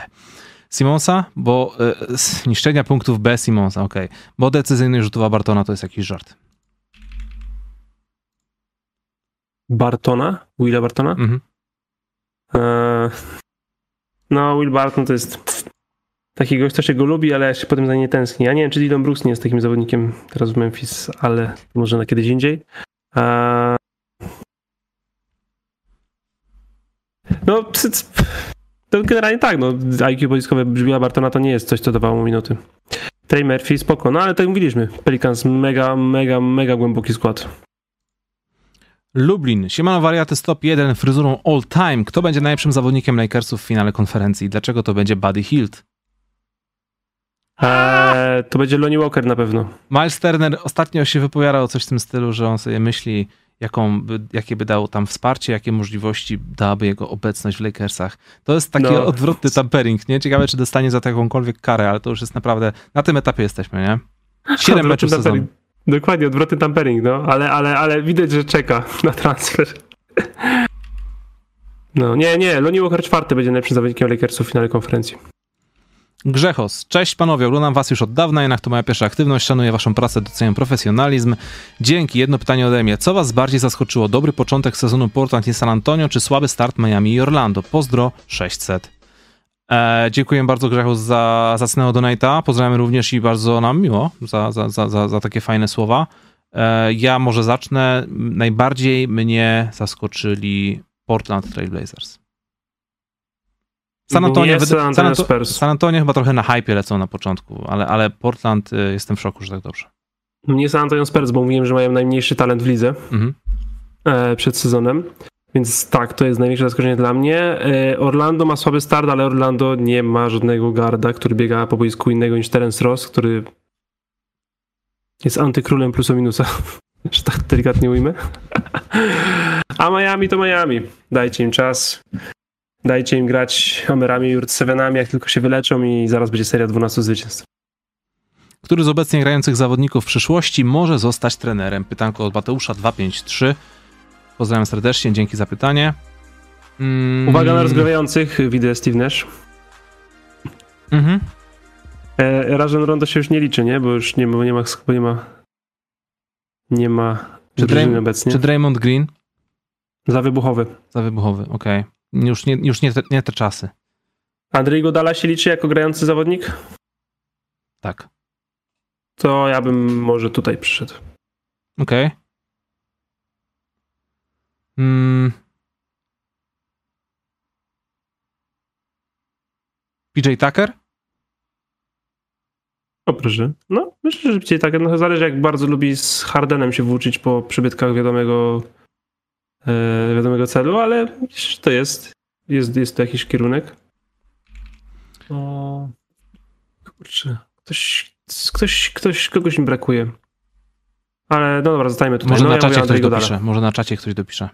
Ktoś pewnie zaraz da idealną propozycję na pewno. E, Gór, góralek, Goralek, e, pozdrawiamy. Spurs miał tankować, a grałem fajny basket. Tak, to prawda, cieszmy się tym, póki to działa, bo obawiam się, że nie będzie to trwało zbyt długo. Już, e. już sadzają Sochana, Już, za. Richardsona i Wasela. Dokładnie. Ooh, Sean Marks. I'm certainly not proud of the situation we are in. No, co ty nie powiesz? Jest na konferencji prasowej teraz, ale współczuję chłopowi, Jezus Maria. No. E, Ginter, profesjonaliści, skoro dziś multitematycznie, to jaka jest wasza teoria, że Fred i George nie widzieli na mapie Huncwotów Petera Pettigrew pod postacią szczura? Imo, na, imo, imo, założyciele mapy specjalnie ją stworzyli, by nikt poza nimi ich nie widział. Pozdro z Poznania. Czy Kylie się wypowiedział na ten temat? Powinien. Powinien. E, chcesz śmieszną ciekawostkę z Twittera? Zawsze. Zawodnicy w tym sezonie, którzy mają więcej asyst niż punktów. Trzech. E, ben Simmons? Oczywiście. na pewno. On ma średnie 4,7. Mm, więcej asyst niż punktów. Stary dziad. Stary dziad? Nie wiem, PJ Tucker? Chris Paul. Chris Paul, okej. I Killian Hayes. O którym wspomniałem na Twitterze, że żyje, ponieważ broni jak człowiek, ale w ataku to dalej wygląda średnio. On był topką w drafcie, w dziesiątce był, nie? Top, top 7, top 8, tak, No. dokładnie, no. Ale w tym momencie to wa- bardziej walczy o to, że zostać w drużynie. Bo Ivy i Cunningham już są tak daleko przed nim, że po prostu go tam dublują, a on nie wie, co się dzieje. On tam stracił pierwszy rok. Tak, on y, szybko, ko- po, też po kilku meczach się kontuzja. To była jakaś taka dziwna kontuzja biodra. Mhm. Długo, długo się leczył, no ale wygląda to słabo. E, Szafran, witam panów w ten piękny wieczór. W końcu udało się zapaść na żywo. Powiem wam panowie, że nie ma piękniejszego uczucia niż wygranie meczu, ręcz, meczu ręcznej jedną bramką, przegrywając do połowy siedmioma bramkami. No chyba, że gra Sochana w lidze. Pięknie się go ogląda. Pozdro. Szafran, gratulacje za zwycięstwo. To jest najważniejsze. I powroty ogólnie są. Powroty ogólnie są super w koszykówce. Wszędzie w sporcie powroty są najlepsze. Bo że jesteś Kawhi Leonardem, grasz 15 minut i potem opuszczasz 4 mecze. Chyba, że. Martwisz się o Kawhi Leonarda? Bardzo. Ja, Ja, się jarałem strasznie jego powrotem e, i tak troszkę się hypowałem na początku jego wejściem, takim wiesz, wchodził na 15-20 minut z ławki, o dziwo, nawet nie był w pierwszej piątce, ale okej, tak trzeba było, ale jeśli teraz widzę, że on w ogóle nie wychodzi i w ogóle nie gra i lekarz twierdzi, że najlepiej byłoby, żeby zrobić sobie kilkumeczową przerwę, już teraz, po zaledwie tam ilu, ilu zagrał w meczach? Trzech, czterech? Dwóch albo w trzech, to no. wygląda naprawdę no, Źle. niekolorowo, nie? Bo jeśli mówimy o zawodniku, który przez ponad rok nie grał i wiadomo, że tam było w międzyczasie problemy zdrowotne, rehabilitacja i w ogóle, to kiedy chcemy go naszykować z formą, jeśli nie w sezonie zasadniczym? Ja tonowałem ten hype na powrót, bo właśnie mówiłem, że to nie jest raczej taka kontuzja, że on wróci biega 35 minut na mecz, tylko Mhm. że to będzie trwało, będą odpuszczane back-to-backi, będą limitowane minuty, ale myślałem, że te minuty będą. A to jest trzeci tydzień sezonu i to już jest czteromeczowa przerwa, bo to nie jest tak, że gra, nie gra, gra, nie gra, bo się oszczędzamy. On nie gra cztery mecze z rzędu, bo boli go kolano. I to nie, to, to, to dwu, trzymeczowy wysiłek 15-minutowy w meczu sprawił, że zaczęło go boleć kolano i wymaga przerwy. Mhm. A żeby to miało sens, to on musi grać 30. No tak. Ja się nie uważam, że to jest dobrze. Ja powiedziałem, wymienię Clippers w ciągu tych drużyn, których się tak nie martwić, w sensie, że nie są aż tak złe, no bo oni mieli serię przez czterech porażek z rzędu i ci cała ta szeroka ławka weterani nie do końca dojeżdżają w tym sezonie. Paul George też miał bardzo, powiedzmy, z dzisiejszym meczem bardzo rwany sezon, ale biorąc pod uwagę kontendowanie, to ja bym się martwił. Biorąc pod uwagę pozycję w, w, na koniec sezonu regularnego, to bym się nie martwił, ale no cele są bardzo wysokie. Papież is the Pope. Cześć, jak zwykle idealna linia włosów. Dwight Howard próbuje dołączyć do Warriors jako mentor Wisemana. Czy to jest dobry pomysł, by ściągnąć tam Dwighta? Pozdrawiam. E, Ja myślę, że Wiseman potrzebuje, nie Marcina Gortata mu zatrudnijcie. Naprawdę, naprawdę. Myślę, że coś takiego, w sensie Wiseman potrzebuje zacząć coś robić naprawdę dobrze mhm, i potrzebuje przestać robić głupie błędy na fundamentals. mhm. Po prostu potrzebuje sobie trochę podłogę podnieść, bo zawala strasznie. I Ale czy Dwight Howard to coś- jest zły pomysł? Ostatnie, Nie, jego myślę, lata, to ostatnie jego lata pokazały, czy to właśnie w Lakersach, czy w Filadelfii, że świetnie sobie radzi jako właśnie drugi, trzeci rezerwowy center, e, że nie psuje tej chemii w zespole, że chłopak dojrzał i chce coś powygrywać. E, no jeśli żyjemy w lidze, która daje kontrakty DeAndre Jordanowi, to czemu Dwight nie może być mentorem? Jeśli chcesz mentora dla wysokiego zawodnika, to tak, zatrudniasz dueta w tym momencie. Tylko wiem, że Warriors bardzo nie chcą zapewniać wszystkich miejsc w składzie, ponieważ pieniążki, Pieniążki. palą. Dlatego Pieniążki. właśnie myślałem, że może bardziej asystent. No, Za asystenta dodatkowego nie ma podatku od luksusu. E, Ale zdecydowanie myślę, że, że obecność weterana pomogłaby Wisemanowi. I uważam też, że rzeczywiście jej potrzebuje. Więc jeśli chcemy w niego inwestować, a chcemy, bo to jest drugi pick draftu, to myślę, że to byłby to bardzo dobry krok. E, Filip, pozdrawiam. Przedostatni donate. Hej, hej, czy gdy Pelicans wydraftują za rok Wembaniamę z jedynką dzięki pikowi Lakers wygrana loteria draftu, to czy będą od razu kontenderem? Czy jak San Antonio z Duncanem będą potrzebować roku, żeby wygrać ligę? Czy ty tego donate'a widziałeś wcześniej? Nie, nie, nie, nie. Wielkie umysły myślą tak samo. Znaczy ja widziałem to gdzieś w internecie, nie wymyśliłem tego, o, Mhm. o, ty, o, ty, o tych projekcjach, że, że, że, że obecny stan Lakers to... A, nie, wróży dobrze Pelicans. Wierzysz w to, że Eee. Wembaniama wchodzi do ligi i w rookie season sprawia, że drużyna już jest kontenderem? Bo ja, ja nie. Nie, 19-latek nie sprawia, że jesteś kontenderem. Okej. Jeśli jesteś... Może, może być tak, że jeśli jesteś kontenderem, 19-latek zapewnia ci jakąś taką, wiesz, taką poduszkę bezpieczeństwa, nie? Coś w stylu hej, Clay Thompson jest 60%, ale jesteśmy tak dobrze, że tak wygramy mistrzostwo. Nie, że wszyscy są w absolutnym szczycie swojej formy, czyli po prostu masz trochę tego zapasu. Tak naprawdę jakby Clay był wiesz, sobą, to być może by wygrali, zasypywali finały. To w taki sposób Wembania mógł być nadwyżką, ale jeśli nie jesteś kontenderem, to 19-latek wchodzący do ligi nie sprawia, że, że się nim stajesz. Ja jest prezydentem. Pozdrawiamy. Hej, czy Kawhi Leonard da radę się ogarnąć jeszcze kiedyś, by pociągnąć swój zespół do jakiegoś dobrego wyniku w playoffs? Skład mają niby głęboki, ale nie wygląda ta drużyna dobrze. Nie sądzę, żeby faktycznie to wypaliło bez udziska Lenarda. Udzisko. Udzisko. Udzisko wygląda super, ale jednak nie sprawiło, że e, cyborg działa. Niestety. Może- Ja jestem sceptyczny do myśli. Kawhi Leonard jest w stanie przyciągnąć drużynę przez całe playoffy. Mhm. Przez serię, przez dwie rundy. Tak, przez całe playoffy. Jestem sceptyczny, tak to ujmę. To był ostatni donate na dziś. Bartek. Widzimy się pojutrze. Widzimy się pojutrze. Przypominamy, Na czwartek, żywo. Przypominamy, czwartek, Kanal Plus online, też kanał YouTube'owy, Kanal Plus, godzina 22. Jesteśmy w programie Basket Office z Gabrielem Rogaczewskim oraz Arturem Kwiatkowskim, także we czwórkę się spotkamy, pogadamy o koszykówce i wiecie co? W trakcie, gdy ten program będzie leciał, będziemy mogli obejrzeć sobie jakieś highlighty i fragmenty z NBA i żaden afrykański stream nam tego nie zablokuje. Super, nie? I to jest życie na poziomie. Tak jest. Dzięki Ci Bartek za dzisiejszą rozmowę i bardzo wielowątkowe, nie tylko koszykarskie tematy. Ja też Ci, Łukasz, bardzo dziękuję za dzisiaj, bo czuję się dużo lepiej niż przed studiem i fajnie, że to co zrobiliśmy. Cieszę się bardzo. Pozdrawiamy też wszystkich e, widzów, e, również za gorące dyskusje na czacie, wszystkich słuchaczy. Oczywiście studio wlatuje na Spotify, Google, Apple Podcasts.